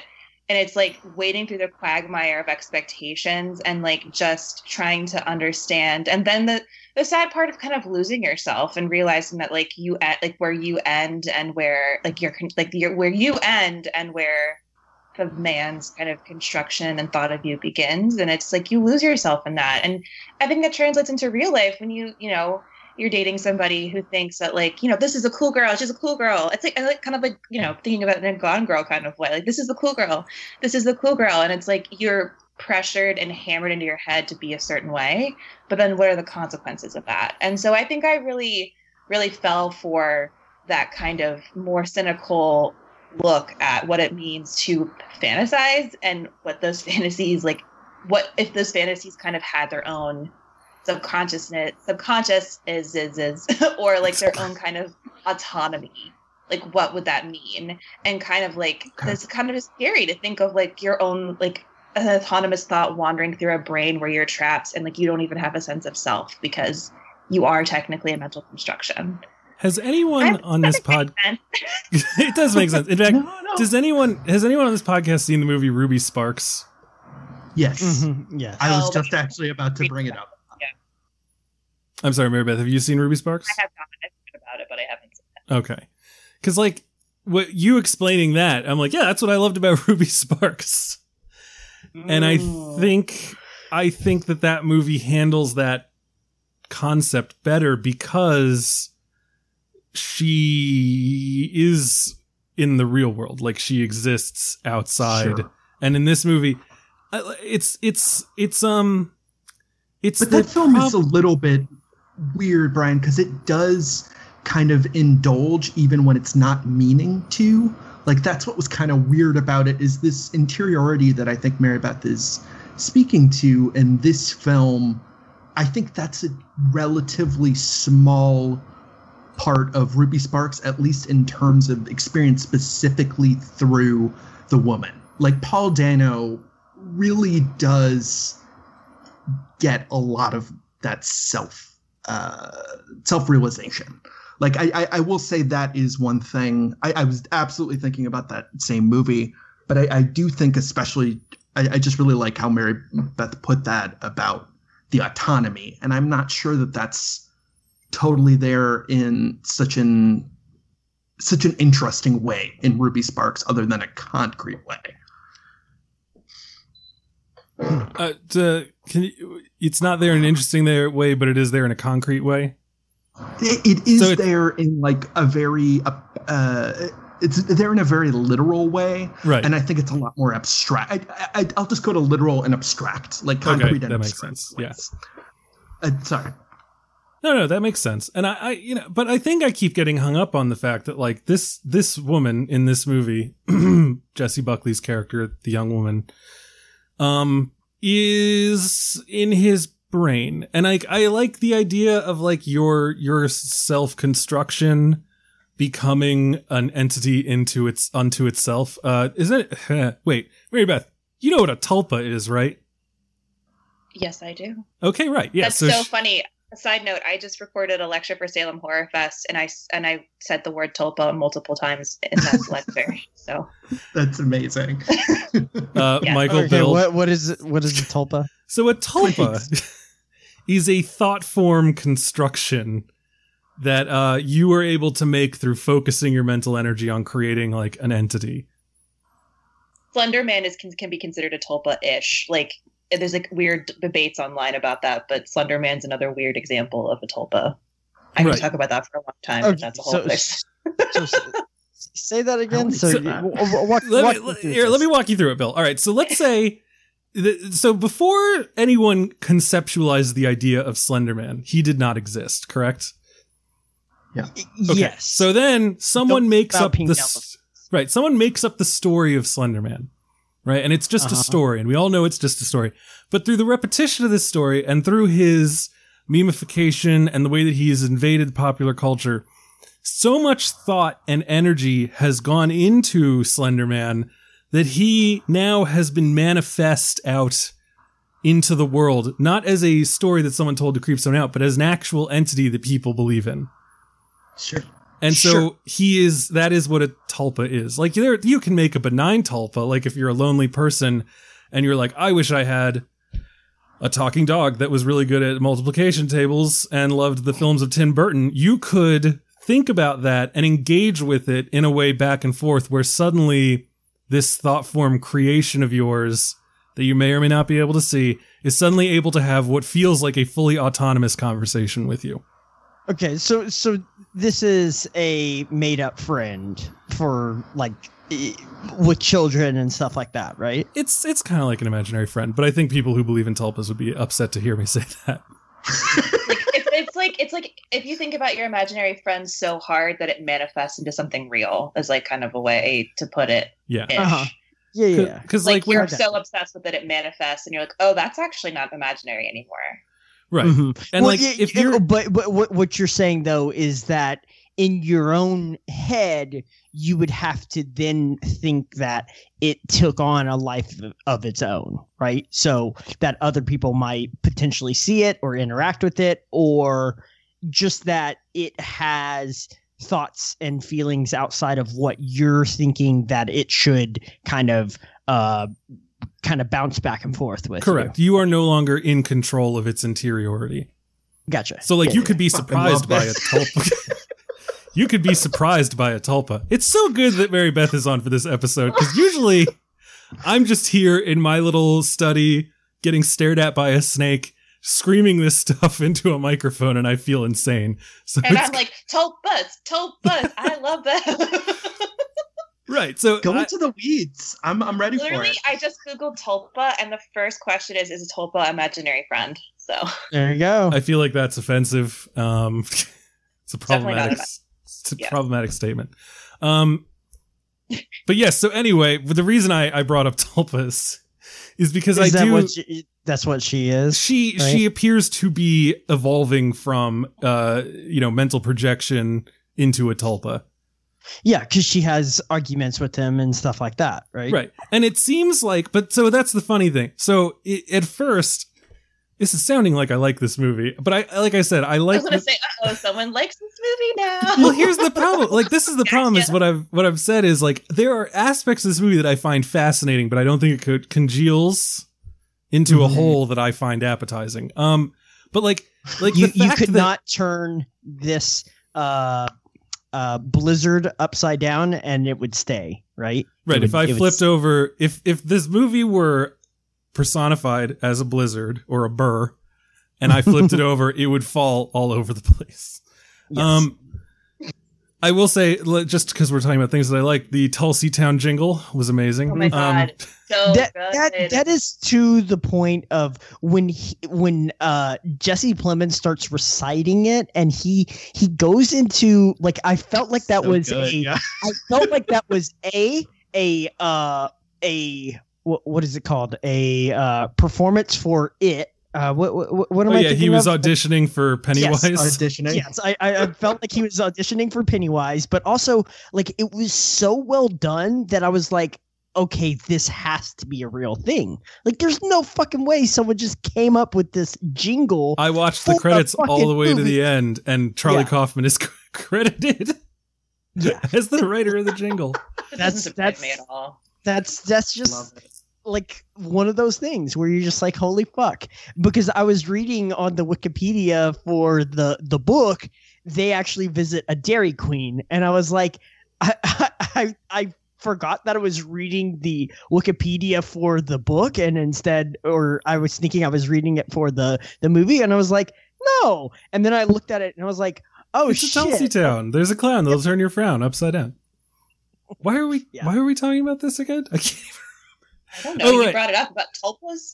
Yes. So Yeah, thing, things that I like. I, I I like the fact that everything that she says and shows off of her own is not her own up until the point when she goes into the school and suddenly has this whole thing of like how do I explain like this completely unremarkable man who like harassed me while I was having an anniversary dinner with my girlfriend and mm. like it's like describing the mosquito that bit you 40 years ago.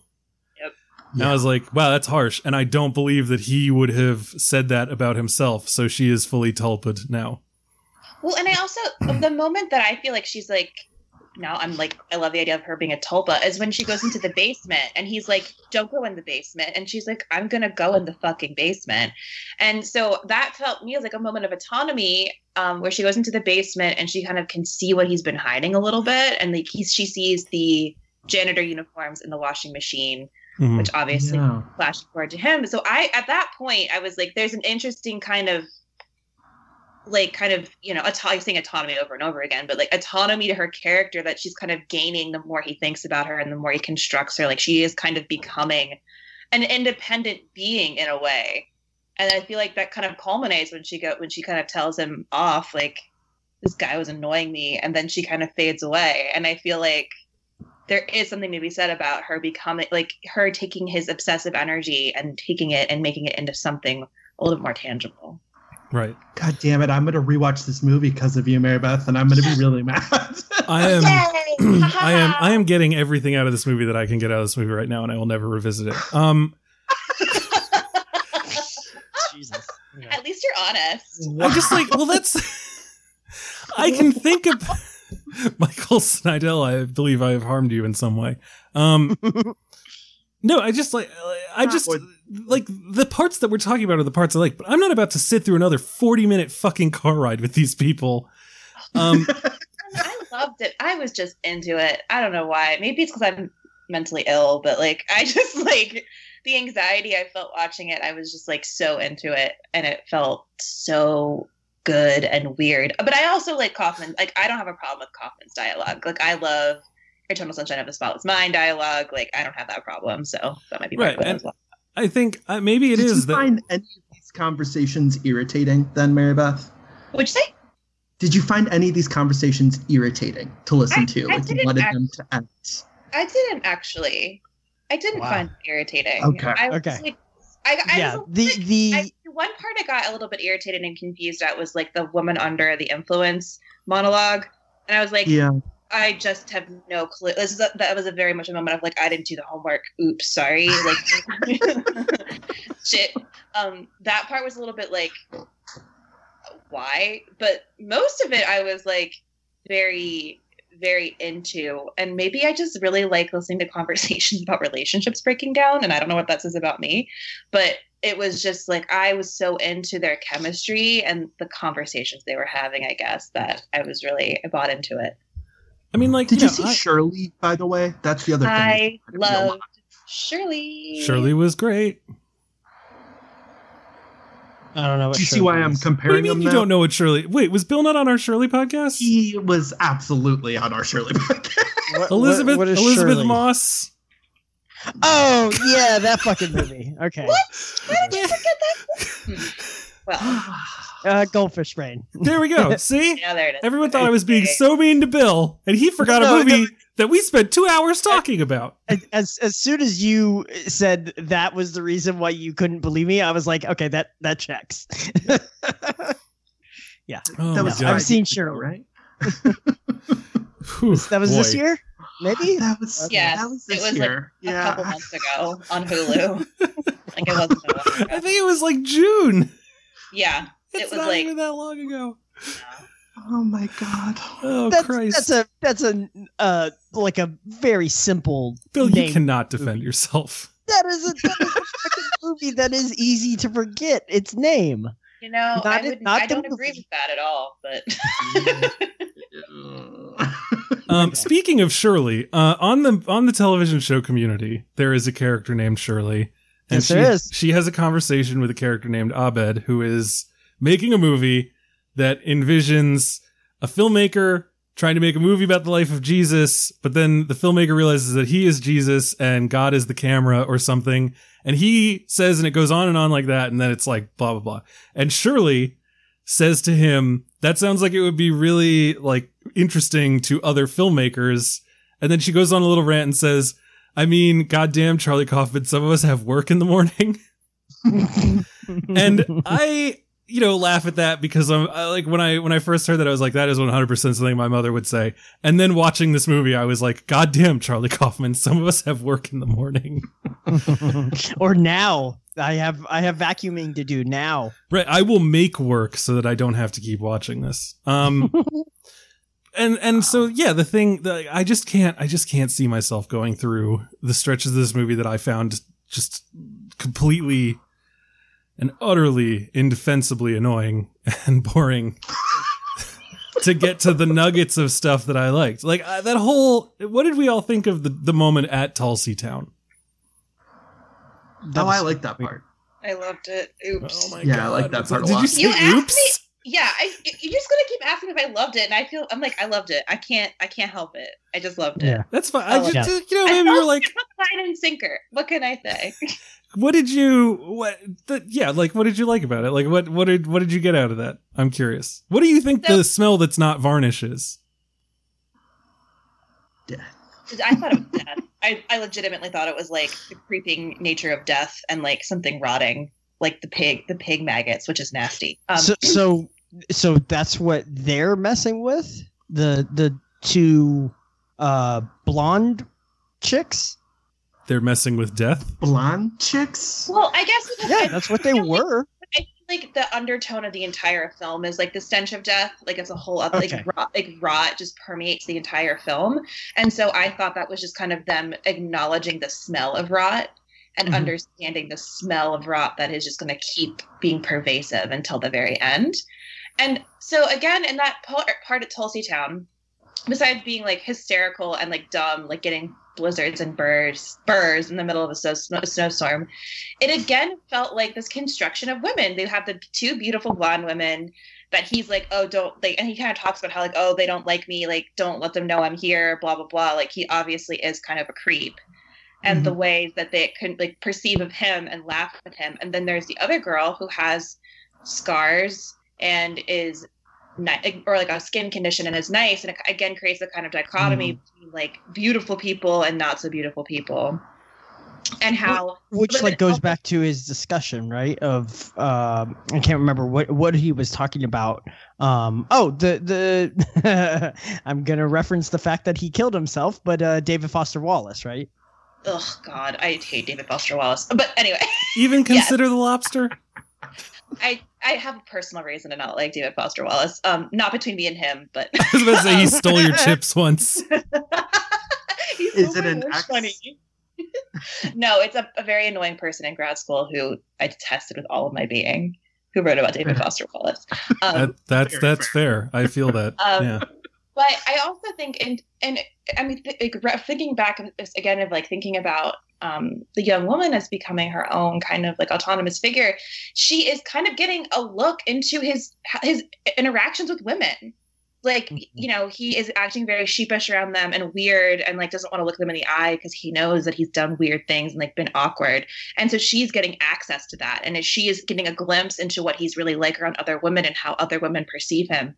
So that's that's that's so interesting that you took it as that because I took it as that they were assholes and like you know I mean it, it kind of goes back into the David Foster Wallace thing of like uh, uh, now I think I think it's actually just Jake's like monologuing about the fact that sometimes uh, beautiful people are assholes. I think was that something Was it- that was said was in that- this? Bill might have just one time thought to himself, "Beautiful people are assholes." Because the girl with the, the the rash on her hand has similar feelings. about Jake? No, about the the women that she works with. Yeah, she she expresses like she. But so is she? Is she a projection of Jake, or is she? Because I do we do we not to get too puzzle boxy about this. Is she the girl that the janitor sees in the school, like the lonely girl? Yeah. Yeah, So- I, I think so as well. Okay, that makes sense. So Well, I I'm- was also. Oh, sorry. Um, so- well, I was just gonna say. So I'm curious if like that's his. He he like feels bad for her, and then mentally puts her in this situation where he's like, you know, they're they're not just mean to you; they're mean to other people who they don't perceive to be as pretty as they are either. Mm-hmm. But then I I, I really thought that like that the smell was not varnished; that it was like weed, and that the the pretty girls were like getting high. Oh, I was waiting for that to happen, but then she made it so cryptic, and I was like, oh, maybe it's not. Like I thought it was, she was just going to straight up narc on them. Yeah. But what were you going to say, I Mary Beth? I also think that I. I'm getting puzzle boxy too. Um, you can't. It's hard not to with this movie, but I also felt like she was almost a stand-in for Jake as well, and telling the young woman Jessie Buckley like, "This is why I loved you, or why I like I like the idea of you. Like you are pretty, but you're not mean, and like you're kind of exactly what I'm looking for." And like it kind of I think gets to the crux of what Jake. Are, are we saying are we saying Jesse Plemons is pretty? Who's who's pretty? No, no, the young Okay. woman is pretty. The young The- woman is pretty because the, the young. okay. Sorry, there's too many people. I'm sorry. So the How- No, woman, no, at the- that's, that's fine. That's fine. the yo- the woman making their burrs, I Mhm. think is kind of also kind of becomes this a little bit of a projection of Jake again because he's she is explaining to the young woman, you're really pretty, but you're not an asshole. Like this is why Mhm. you're attractive, and I think it kind of is a moment where this the, the young woman again has this moment of like clarity of that she is being viewed as a conglo- an, an amalgamation of characteristics rather than just a person. Mhm. Mhm. I. Sorry, it's fine. does that make it? I have a how how how hard did Charlie Kaufman dance when he realized that his two main characters could both be played by actors with the name Jesse? Mhm. Like, that just- That just feels like he at some point was like, "All right, I've written this thing. She's a projection of him. They like Well, intertwine themselves. Now I just have to find the two people. Let me talk to my casting director to see who's interested." Jesse Plemons and Jessie Buckley. Yes, hire them. I don't need to see any tape. Yeah. Uh, so Jessie Buckley was actually uh, replaced Brie Larson in this role. Yeah. Really? Hmm Yeah, I I think more than likely, uh, one of the uh, Marvel films ended up getting in the way. Uh, but yeah, she was signed on early, early. Wait, is uh, Brie Larson in a Marvel film? Oh, Yes. oh, I'm sorry. I was Captain thinking America. of Alison Brie for some reason. No, you were you you got Getting your community. white on your women mixed up. Come on. I, oh, I've got community on my mind and uh my mind on my community. Um Yeah, no, this that announcement was made back in uh, 2019. So interesting.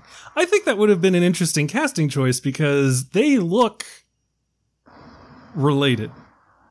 Brie and and And Jesse? Plemons, yeah, sure, I can see that. Yeah, yeah, I can see that. But anyway, Plemons Plemons has turned into like Matt Damon? the, yeah, uh, the creepy kid from Breaking Bad into just being in fucking everything, and I kind of love it. So I'm glad that he's got a career. He's good. He's he. I mean, like the reason that this movie was tolerable to the point that I was able to finish it is because of these two lead actors. Like, I don't want to take anything away from the Herculean effort that they put into this film and making it something that I was able to finish. Well, what a tortured sentence. Did Kaufman write that? Jesus. Wow. Okay. I feel bad, but uh, yeah, that's just how I feel. That's okay. Um, here I just want to say there's a really cute profile of Jesse Plemons where they talk to Kirsten Dunst for a while, and Oh they my sound like an adorable couple. wait, are they It's dating? Such a good. Pro- they're married. What? Oh, are they married? Yeah. I knew they were dating. I- Okay. oh, are they? I thought they were married, but I could have just jumped ahead. More, more good things from S- Fargo, right? That's where they met. Yeah. Had to be. Yeah. They met on Fargo. It was really cute because they said like, "Oh, we met on the the we met on set of Fargo, but we didn't want to start anything because we, we we all knew that kind of set relationships can be fleeting." And they were FaceTiming for like a year afterward, and then they said, "Oh, we can't live without the other," or like, "It's just we can't. We miss each other so much. It's real." It was so cute. That is adorable. it's actualized. It's Oh, they're they're they're engaged. They're not married. Oh, okay. engaged. So you're both right. Um, here's the thing. I clicked on because I wanted to know, and so I clicked on Jesse Plemons and then biography on IMDb, and his overview has four items: born April tw- uh, April second, nineteen eighty eight, Dallas, Texas. Birth Mhm. name Jesse Lon Plemons. Nickname Meth Damon. Yeah. That's on his IMDb page. That's ter- yeah, because everyone think he looks like Matt Damon, but I'm not. Like Methy, yeah. Um, if he was really Meth Damon, he'd he'd be like thinner. messy, Me- methy. Yes, Christ. d- d- oh my god. Methy is the creature that you see in your meth after you just took some meth. Th- That's a that's a Tulpa. tulpa. Tulpa. Tulpa. Yeah. Bill, Bill's really latched onto the concept of a tulpa. what, what, what did what did I I find out the other day? Uh, it was it was some kind of uh, pastry, or no, it was it was it was just a- Schvoyatel? uh, what? Schvoyatel? Is he Did we talk about Schvoyatel on here? No, I don't. Okay. I don't recognize that that word. Um, no, it wasn't a pastry. It was just a. It was just a food item, I think, and uh, it was from uh, First Cow. Yes. What, Oh. what the fuck? A donut? The oily cake? The elephant ear No. funnel cake? no, we- No, no, It no, no, the- no. It was a fanciful word for a a food item. A fruit a pie? fanciful word. No. I love it. Was it? No, no, not a fruit pie. It was a single s- a single word.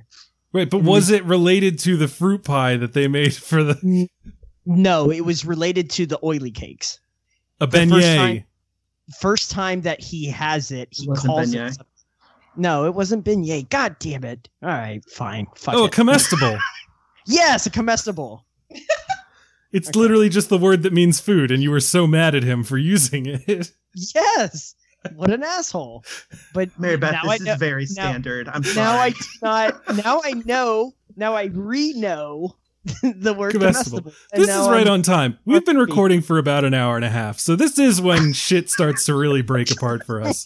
Um, I had a thing to say, and now I can't remember what it is, so I'll say the last thing I can remember thinking, which is that Nessie could be a tulpa. Um, Wait, could, but like I feel like cryptids could be tulpas. Like, could we talk about that? No, that's a whole other podcast. Please, that's like a whole podcast. have you ever heard that, like, you know, how like Bigfoot sightings and UFO sightings are very closely intertwined? Yeah. and so there's the concept that they are both like transdimensional beings um Mhm.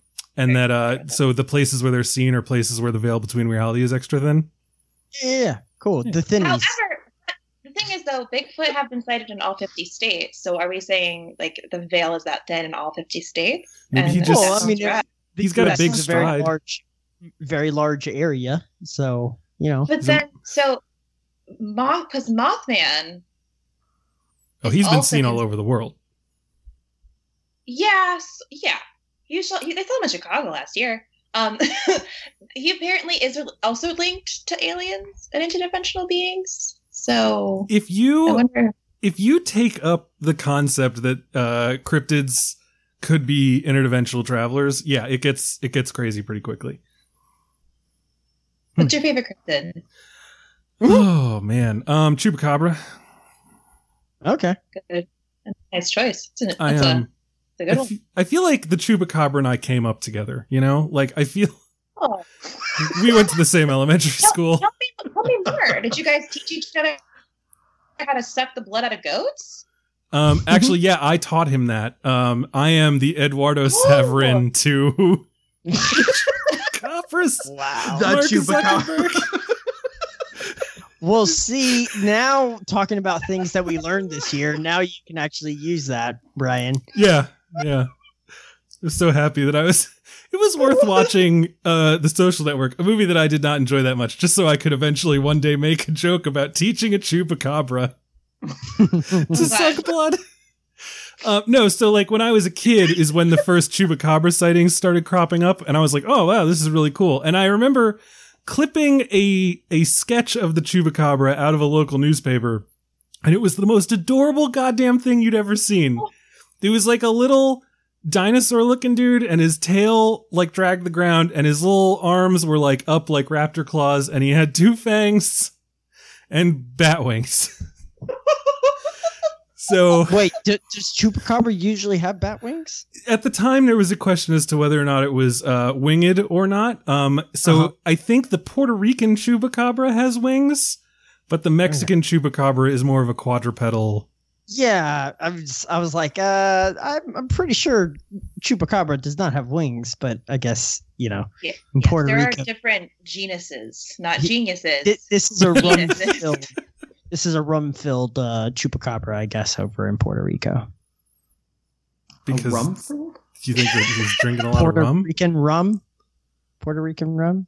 No, That's a thing. Okay. Yeah. Yeah. something I'm referencing. So I'm thinking of ending things. Um, we're not talking about the movie. I'm just telling you guys that I'm going to kill myself. Oh my So- God. Jesus. So I am I am curious. This is this is one of those things where uh, at the end of the movie whose car did you think was under the snow? And this is like not super important, but I am curious if we all it read looks this like the a same truck. way. Oh, I thought it looked like an automobile. I Uh-oh. thought it looked like the car that they were driving in before, not the truck. Okay, see, so I'm Same. with Bill on this one. I was like, well, that's clearly a pickup truck. And then on the Slate spoiler special, both of them said that's clearly Jesse and Jesse's car. What the fuck? Yeah. I Yeah, know. thought it was Jesse and Jesse's car too, which I got confused about and haven't thought a lot about. This is so- bullshit. No. Bill is actively angry now. Um, yeah, no. So I was, I, I, you know, it's not super important, but I was curious if I was the only person who thought that it was the truck. Yeah, no, that Nope, definitely looked like wrong. the truck. Okay. What? How do we? Now, here's my my biggest, I guess, gripe with this movie and the way that things Uh oh. happen. I mean, I just don't like the fact that she disappears at the end and like only really comes She's back. in the She- I know she's in the audience, but she's just there smiling and clapping. Mhm. I didn't like that. Like because again, this I- kind of rolls I- into yeah, my she's not even front and center. which Yeah. is rude. Um, I uh, at that point Yeah, is she Tulpa. right? Like they're all, I mean, but all, all I think maybe all those people are tulpas. So I don't know. It's hard to say. Uh, now here's the thing. In, in that moment, was she there? She he actively says like all the the gifts and everything that I've gotten are nothing compared to like the love of whatever. Mm-hmm. I believe he's talking to her. So like Yeah, he's Despite directing everything- that to her. despite everything that he went through, he still ends his life with the conception of like we would have been together and like this I would have been happy and like so he I guess the the question that I'm now putting forward is did he learn nothing? Yeah. That's what I that is what I took from it. I thought it was a very nihilistic and sad ending where he just like and she I feel like she disappears when she's like he's this, you know, mosquito who bit me 40 years ago and she like it's like almost like she just kind of decides to leave his mind like of her own volition. Again, reading too much into it, that might not be true. But it's like all of a sudden it gives over to his his Oklahoma dance ballet scene, which was a little bit Oh. bizarre. I, Bizarre. I, I need to talk about that. Remind me. Okay, go ahead. okay.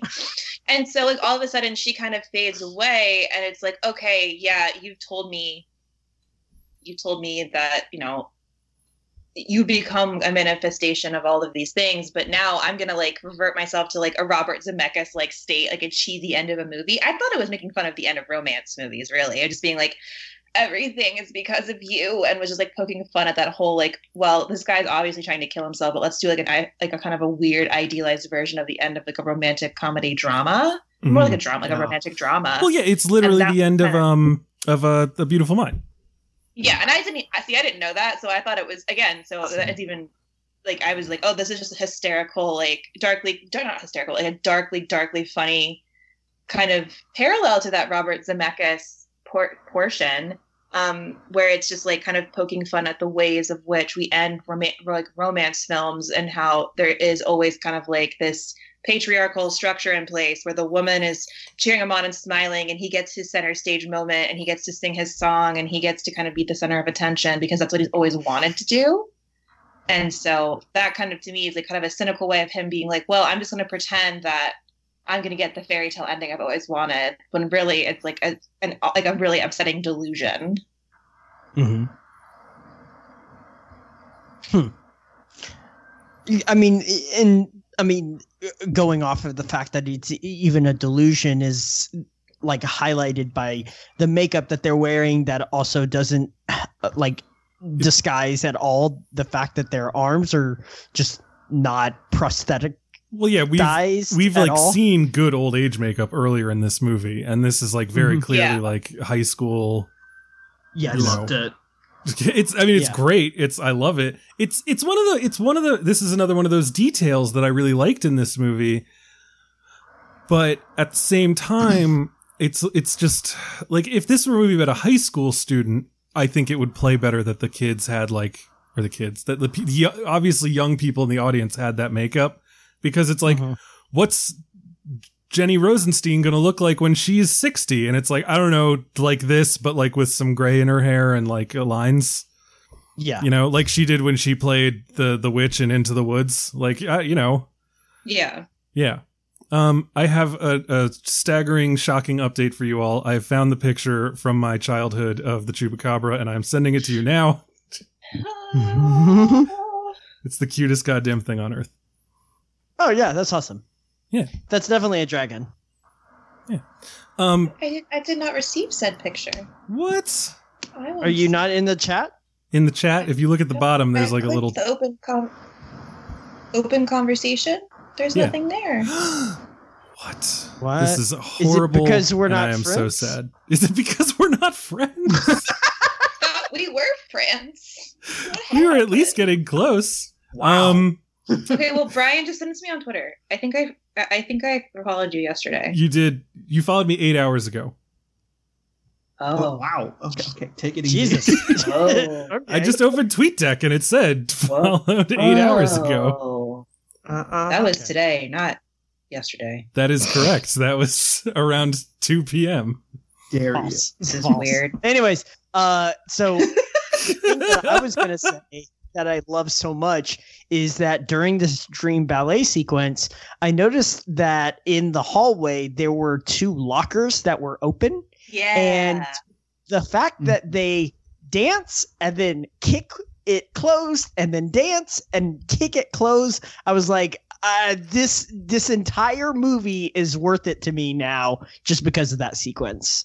So yeah, that's I don't know if that's I I somehow doubt that that is in the show Oklahoma. So I'm hoping that that's something that Charlie Kaufman just did and was like, let's randomly have two open lockers and then kick them shut while y'all are dancing.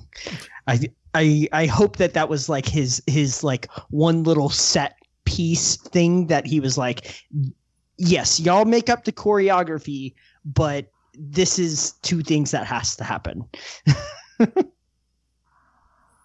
Anybody else? No. Okay. I guess I don't I'm know that. I, here's another thing. I will say that, that that is a beautifully choreographed thing, and when they are in the gymnasium and the snow is falling, That was Like- cool. that's some really good That filmmaking. was- yeah Yeah, it was it was beautiful. I like the use of light. There's a lot of that this movie that I like, but I think that I just keep coming back to the fact that in the end, all of it together was something that I hated. In the end, it doesn't even matter. Yes, You try so Try- hard. try so hard I got so far. far. It's fucking two hours and Wow. sixteen minutes. in the end, it doesn't even matter. All right, matter. Bill, take it easy. Um, yeah, I don't know. I just, uh, yeah, it, it's. I think I've done a decent job of still talking intelligently about this without just crossing my arms and kicking rocks. Let's not take it too far. Wow, thanks. Um, for anyone who likes uh, transmedia properties, uh, Mary Beth, I see that you have liked the tweet that I sent. Transmedia properties. He's so cute. Let's get the fuck out of here so I can eat some com- comestibles. Let's go. Let's lord. go. Jesus. Right, he's the cutest And- chupacabra you ever and did talk- see. Talk to I my put him in my tulpa. pocket. Put him in my Yeah, if there were like a four inch tall version of that thing, I'd keep it. Yeah, no. This thing's this thing's a, a little baby dragon from Game of Thrones. It's awesome. Wouldn't But it looks like he's smart. The pocket. I would put, I you don't know what I would do? About this. I would get tiny little corks and I'd put them on his fangs. Oh that sounds cruel. My like god. Well, Brian, I ha- have good news for you. You probably have a good source for corks. Yes, because Yes. I have a distillery and we use a, a cork instead of a screw cap. You just need to find a chupacabra. right, I've got the corks. I just need the chupacabra. I got a guy. I'll let you know. Okay, I was about to say, if you know where I Are can get a chupacabra. Do you thinking chupacabra, of a guy, or do you actually have a guy?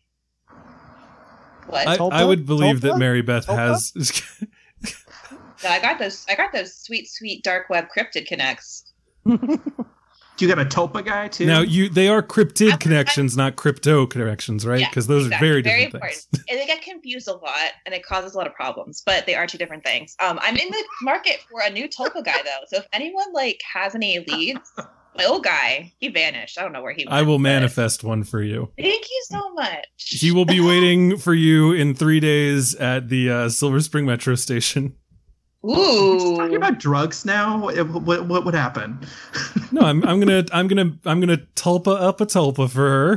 He's gonna, and then he will help her to acquire other tulpas, like a tulpa life coach. Wait, wait, I would love for David Lynch to make a show about me and a tulpa, like, and we go on little funny misadventures. I think that'd be. That would be adorable. Um, do we have any final thoughts on? I'm thinking of ending things. Other than the fact that she is clearly a tulpa, and that needs to be added to the Wikipedia page. I will just say that this movie really did hit me extremely hard. Um, I, I know that there are like, I, I mean, I there are parts I didn't totally buy, but I think the whole package of the film just really worked for me in terms of looking at what it is like to be perceived as a woman by a person, like by, perceived as a woman in general, and like the kind of fan- fantasies that exist to make women fit into a certain mold, and how and what that means both for the woman but also for the person who is creating these fantasies. And so i thought this was a really fascinating way of looking at that and also just i mean i really i want to write like a million words about how this and eternal sunshine of the spotless mind really go hand in hand in interrogating how men view women and what it means to like have one woman in your head but what does that really mean? Is she real? Is she not? Does she exist? Does she not? Are those memories or idealized memories? And so i think this is a much more complicated look at that than Eternal Sunshine, but I think I really appreciated it and saw it as a frustrating yet interesting look at what it means to hold on to these fantastical ideas and how that can really be more destructive than anything. I like every Yeah, I like theme and idea that you just said, and I wish that this movie had delivered them to me in the way that it delivered them to you.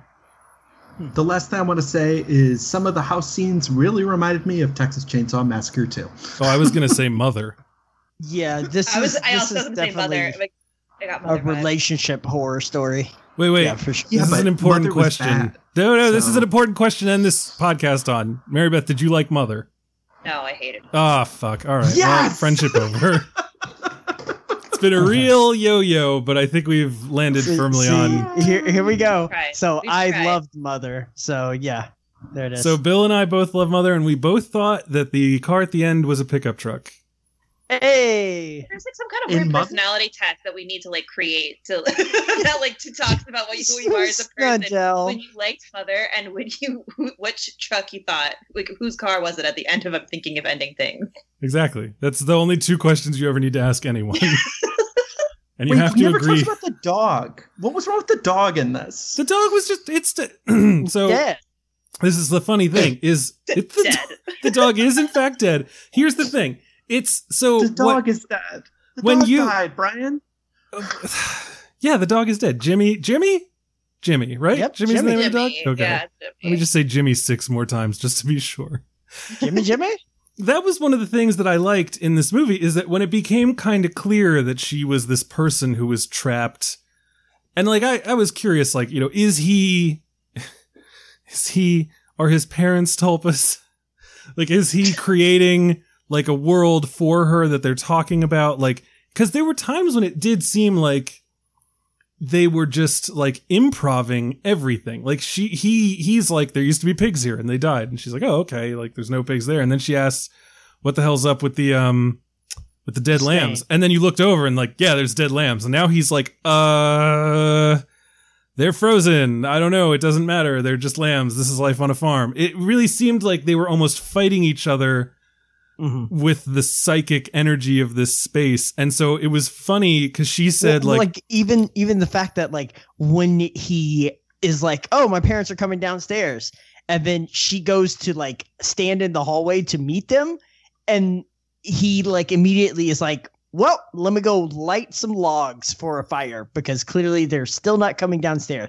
I was just like, "What the fuck is going on in this movie I don't Right. understand." It's almost like his mind is buffering. You know what I mean? Exactly. Like it Oh was like well, yeah. stuck. The sev- the several like uh stutters and stuff like that that happens. Uh, I oh noticed my god, like the stuttering in this movie was incredible. yeah, they they like repeat lines a couple of times, and I was just like, "Holy shit!" Am I watching The Matrix? And like the cat just walked past twice. Like, what the fuck is going on? And that wasn't it. Like Jimmy, like his shaking over and over again was almost like buffering and like, or like it wasn't loading right. like something was like Okay. not loading Right, it's correctly. it's it was I I liked the fact that like Jimmy only appeared whenever she brought him up because like I I don't know if any of you do any creative writing but like What's I that? have I have it's when you write creatively um and you like I I was writing once and I got like three pages into a scene and then I was like fuck I had this guy have a dog and I haven't talked about the dog in like three pages and I think I just had him like go into two different restaurants and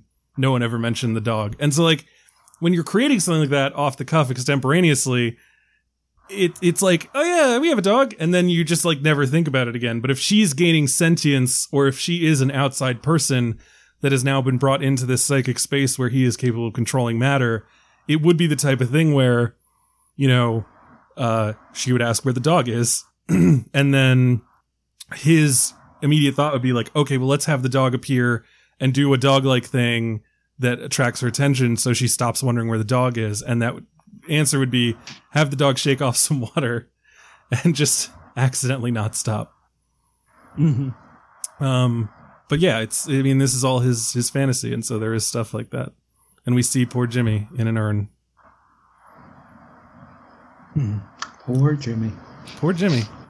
That's what this movie should be called. I knew that there was something up when he lit those logs and they immediately burst into flames oh was- yeah, I didn't was even my think first about cue. that. You were like, that's not how fires work. yeah i've started many a fire in my life and uh he's either the best Okay. fire starter Weird flex, but okay. all of them have been legal. I won't even say okay. that. A lot of them probably have been illegal, but none of them have been destructive. Okay, Uh, there we go. okay, okay. Look, I don't know where you can and can't have a bonfire, Michael. I don't have time to look up permits. Anyway, um when you when you're drunk and someone says we should have a fire, uh, you, sometimes you just start a fire. Um anyway, that's uh, all for today. Super. And So- this is what Brian tells us about his history of arson. It's not arson. It's always bonfires. You can't be arson if you make a s'more over it. It's about you, Uh, Brian. That's not true, but okay. There is there is now the uh, the s'mores arsonist that has uh, run rampant in the DC area. But uh, yeah, The Whoa. arsonist? and he he signs everything for ever. Yeah. Yeah, no. I just I'll I'll just like it's a series of warehouse fires, and in each one a single s'more is found. All right. Um. Anyway, I made a dumb. I've reduced Mary Beth to peals of laughter. I feel like that's a good way to go out. Um. Does anyone have any actual final, concrete, meaningful thoughts on I'm thinking of ending things? Mary Beth, do you feel as there there's anything that we did not touch upon that you were hoping to talk about? No, I think I'm just really fixated on this idea. I keep saying it over like a broken record about co- the construction of women and men's minds and what happens when maybe those constructions take on a life of their own and have to confront what it means to be a fantasy. So that's your I'm thinking of ending things because that is a thought that you've had that now is unstoppable. Mm. Ugh. yeah. Yeah. You just broke her. I didn't mean to. and then my, my brain just like kind of sparks, smoke starts coming out of my ears. All right. Well, this has been an interesting podcast. Uh, a little bit last podcast on the left, a little bit, a little bit movie review, a whole lot of fun. Um, so that's it for today. Uh, don't forget to go to patreon.com slash the film stage show to give us your money. Um, we are also again give us your money. give us your why would you after listening to all of this why would you not want to give us your money? That's the real question. Where else are you going to find entertainment that like runs the gamut from pauline kael to tulpas?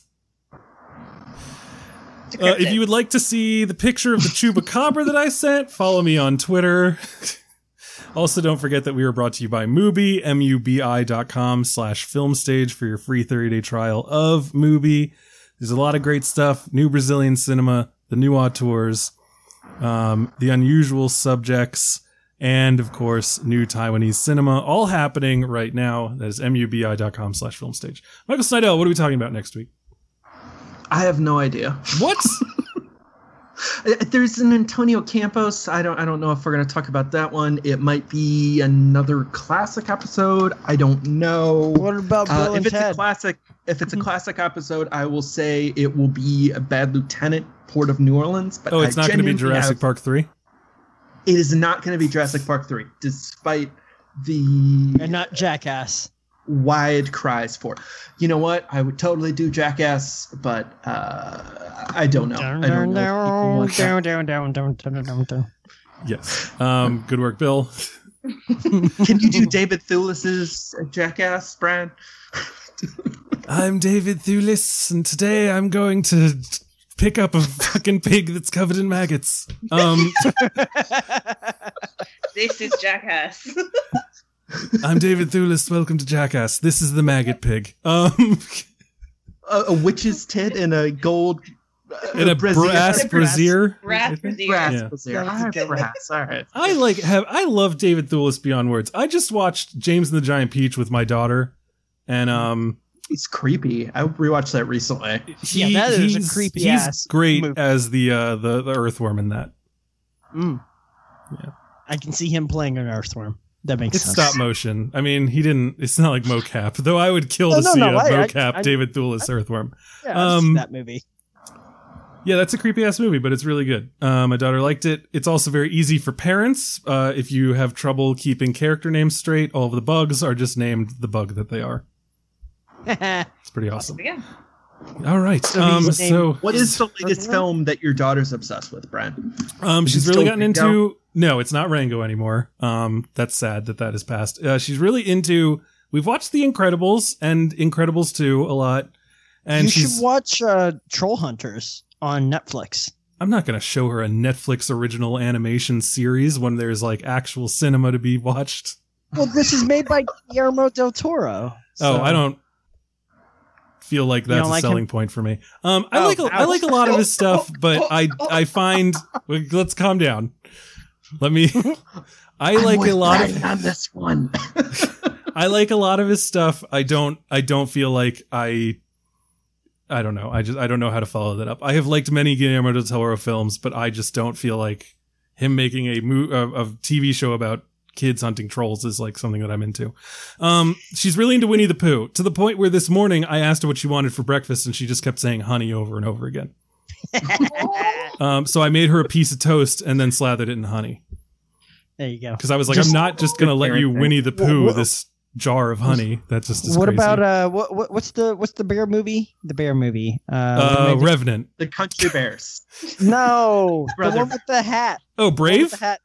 No, th- god damn it. She likes Brave. Paddington. Paddington. Paddington. I don't. Where do? Where can I? Where can I watch Paddington? Probably Netflix. Have Let you me- not- oh, let me look Paddington this up. would be so fun for your daughter to watch. How old's your daughter? She is four. Oh yeah, Paddington's on Hulu. Oh, okay, great. No, Yeah, This is premium subscription, so that probably means you have to have some weird add-on. I don't know what that. I what um. I feel like I have that. I'll have to talk to my friend who actually has it. Um, Yeah. It's on I just- No, Paddington rules. Uh, she and I watched Paddington when she was like two, and she really liked it. So I'm sure that it would hold up for her in some Uh. way. But my my the problem then is she's watching Winnie the Pooh and she's demanding honey. I don't know where the fuck I'm gonna get some marmalade if she starts Yes, asking that's for why. it. That's why I was asking if she Yeah. had seen Paddington because would- she would be obsessed with marmalade. Literally, be easier for me to make a chocolate ganache than to make marmalade. Pretty sure you can buy it at the grocery store. Marmalade. I don't Oh, know. yeah. I don't live in Britain. Um, Oh, boy. That's uh, that's just your average grocery store. I'll I'll go Yes. on Instacart and I'll see if uh, my shoppers has marmalade. You you can't just buy it from Amazon.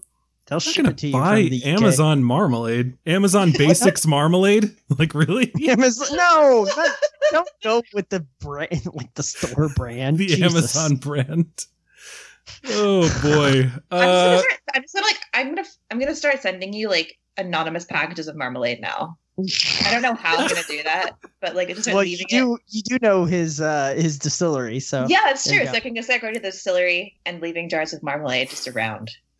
but now I'll know it's you. I, I hope. Though this is going out on a podcast, so there's like 700 people sending me marmalade. Um, so we nice don't. prank. In terms of A pranks nice that happen, like this is pretty harmless. I, I Jackass can't would be eat- like not mean enough. Ch- I until can't eat that much into a cult. marmalade. You're gonna eat all of it, Brian. I have to. It's a gift. Just give it to snack the snake. The snake doesn't eat marmalade, Bill. Why not? It needs carbs. Are there carbs in marmalade? Okay, What you what are there carbs in marmalade? Yes, it's, It's called marmalade, not jelly. carbolade. I don't know. it's a jelly. It is a jelly. what the Oh, fuck? God. That's We sugar. have this- How did this happen? How did Mary Beth do this to us? Jesus. I just have that effect on people, I guess. I don't know. What what what movie are we doing next? I said I don't know. No, no, no, no. With Mary Beth. Oh, wow. Oh. don't know. What's You can something- on something about a you'd cryptid. Like, Mary Beth. what? You can come on whenever you'd like. Great. Sounds amazing. And you can pick the movie. Um, so we can do like you know that Werner Herzog Nessie thing. We could do the man who killed Classic Hitler and then the episode. Bigfoot. I haven't seen that yet. We What's could do Mothman prophecies. Oh my god. Oh my God. So Holy ridiculous. shit. I I um would, I, love, I would love to I have episodes- good ideas. I would love to talk about the Mothman prophecies with y'all. chapstick. And I read the book, so Oh my god, that's amazing. Well, now yeah, we have to do my- that. We have to have on you my on. shelf, sitting there waiting for someone else to read it. I um I once had the idea for a podcast called Movies That Don't Exist, and it was basically just going to be like like what's a movie that like literally no one has talked about in 20 years and it would be like mid-budget you know programmer thriller stuff like the mothman prophecies Mhm. so i have watched that recently weirdly enough richard gere Yes. who was in days of heaven bringing it back all right uh michael snydel what are we talking about next week I already, you already. the third time you've asked him that question, it's really fucking funny. I'm I'm right now just reenacting our, our own version of I'm thinking of ending things. Um, Oh man, speaking of uh movies that we reviewed, Michael Snydel, what are we talking about next week? Yes, uh, Get it's treacherous out there. Um, here comes the giant hook from left stage. Let's go. It's stage left. It's not left stage. Anyway, Left- this isn't baseball. Oh my god, it's uh, it's too late for this. I need to go. Uh, let's tell the fine people at home where we can be found between now and the next time when we talk about a movie that we don't know what it is yet. Um, so let's start with our guest, Mary Beth. Where can people find more of your work online? So you can find me on Twitter at MB McAndrews. I write all over the internet, mostly about horror films. And so, you know, come check me out there. I also co host a podcast called Scarred for Life Podcast, which is at Scarred Podcast on Twitter, where my co host Terry and I talk to people in the horror industry about the films that scared them as kids. That's awesome. Very fun. So clearly, we have to have What's you back around like episode. the Halloween time. I, yes, I would love to be back around Halloween time because horror is everything. To me. Uh, Mary Beth, what was your most recent episode? most recent episode well there's actually one coming out tomorrow. Um we the one that just came out last week was um david marmor who directed one bedroom which is on netflix now. We talked about 2001 a space odyssey which was great. And then um monday this the most recent episode that's coming out tomorrow it's with uh, laura di girolamo who is a film festival director and writer from canada we talk about the witches Nice. So what's the, the- what- the uh, Jack Nicholson one? Or Um, no, no, uh, I'm thinking oh, of this is the anjelica huston one where she Yes, plays yes. yeah yeah yeah yeah Jack From Nicholson is Witches of Eastwick, right? yes those Yeah. are the yeah, yeah. My Yeah. bad. So wait, Uh, what's what's the movie that scarred you as a child? So there's two, but the one I talked about was Poltergeist. Okay, all right. Poltergeist or Jaws. Those were the two that like really fucked me up as a kid. Mm, And now I watch like multiple horror movies a day, so obviously it, it led to a very interesting career path for me. Same. I um, I would have to say like the trailer for Child's Play mm. 'Cause I never trailer, saw- though. I never saw trail- the movie, but like the trailer was playing somewhere when I was very young, and like I became obsessed with this idea of a doll trying to kill me. Or uh, The Land Before Time Two, Okay, which which part in Land Before Time 2? when they make Chomper leave. Oh. Yeah, it's true. I had a similar moment with Babe, Babe Two, Pig in the City, where they make all the dogs leave the hotel, Oh and I cried. My mom had to turn off the TV because I was like, "Where are they taking the dogs?" Sensitive lo- animal lover over here. I um like I watched Land Before Time with my daughter, and then like you know it's on HBO, and it's like next up like well you should watch Land Before Time too, and I was like fuck no. We will not be watching this. Nope. Fuck Um, you, Disney Plus. No, that's not Disney. I don't think. I think that's a Spielberg production, like an Amblin or a Touchstone or Oh, something. yeah. Anyway, Bill Graham, where can people find you online between now and the next time? Uh, you can find me sending uh, old times orange marmalade to Schmidt Spirits on Twitter at Fucking Cable hate so and uh, you can also find me on uh, Instagram at Billstagram. Um, but yeah, uh, there's all sorts of marmalade on Amazon. Um, you can choose packs of one or packs of six. So Okay, you know, if anyone is wisely. planning on doing this, please do packs of one, and also wait a month because there is not someone at the distillery every single day, and I don't want to show up to a five day old overcooked boiled in jar box of marmalade. Thank you. That is my one ask. Otherwise, feel free to send me marmalade. Michael Snydel. Uh, you can find me on Twitter at @snydel, where I will be telling you to ignore Brian's uh, God damn it. previous. I, I just sent six. Uh, yeah, you can find me on Twitter uh, at, at. I'm on Letterboxd, uh, Intermission Podcast. Uh, Christine from Antonio Campos uh, in time for his new film on Netflix. Oh, this so Friday. you know what your podcast is doing next, but you don't know what we're doing next. I see how it is. Exactly. Who matters more, Brian? Me or you? Divided loyalty. That's what this is. It's the same parent company. It's not like I'm. Whatever. It's like the film stage has now just become a parent company. It's the new Viacom. Um. So anyway, le- that's. Uh, oh wait, I still gotta give mine. You can find me on literally every single social media network of which I am aware uh, at Brian J Roan. My personal site, brianjroan.com. Uh, my website uh, for my distillery, which we've talked a lot about, is schmidtspirits.com. We just It's released. 10360 Southard Drive in Beltsville, Maryland. Are we doxing him right now for marmalade? boxing. I mean, Doxing, doxing with marmalade is boxing is the new trend. You could just Google it, but yeah, I mean, wow. like it's a it's a business, like it's address and it's everything around there. Um, please don't call the phone number though, because that's not my phone number. I don't have the phone number. okay, so- great. So anyway, um, yeah, uh, that's check that out. Um, that's great. If you're in the area, come and drink something. Um, and uh, yeah, you can find every episode of this podcast at filmstage.com as well as a bunch of my writing and stuff. So please do that as well. Um, and make sure to join us next week when we'll be talking about uh, Michael Snydel. What are we talking about next week? I got one snort. That's good enough for me. Um, TBD, watch this space. Follow us at Film Stage Show on Twitter to find out what we'll be talking about next week. Ladies and gentlemen, thank you so much for joining us. Tune in next time.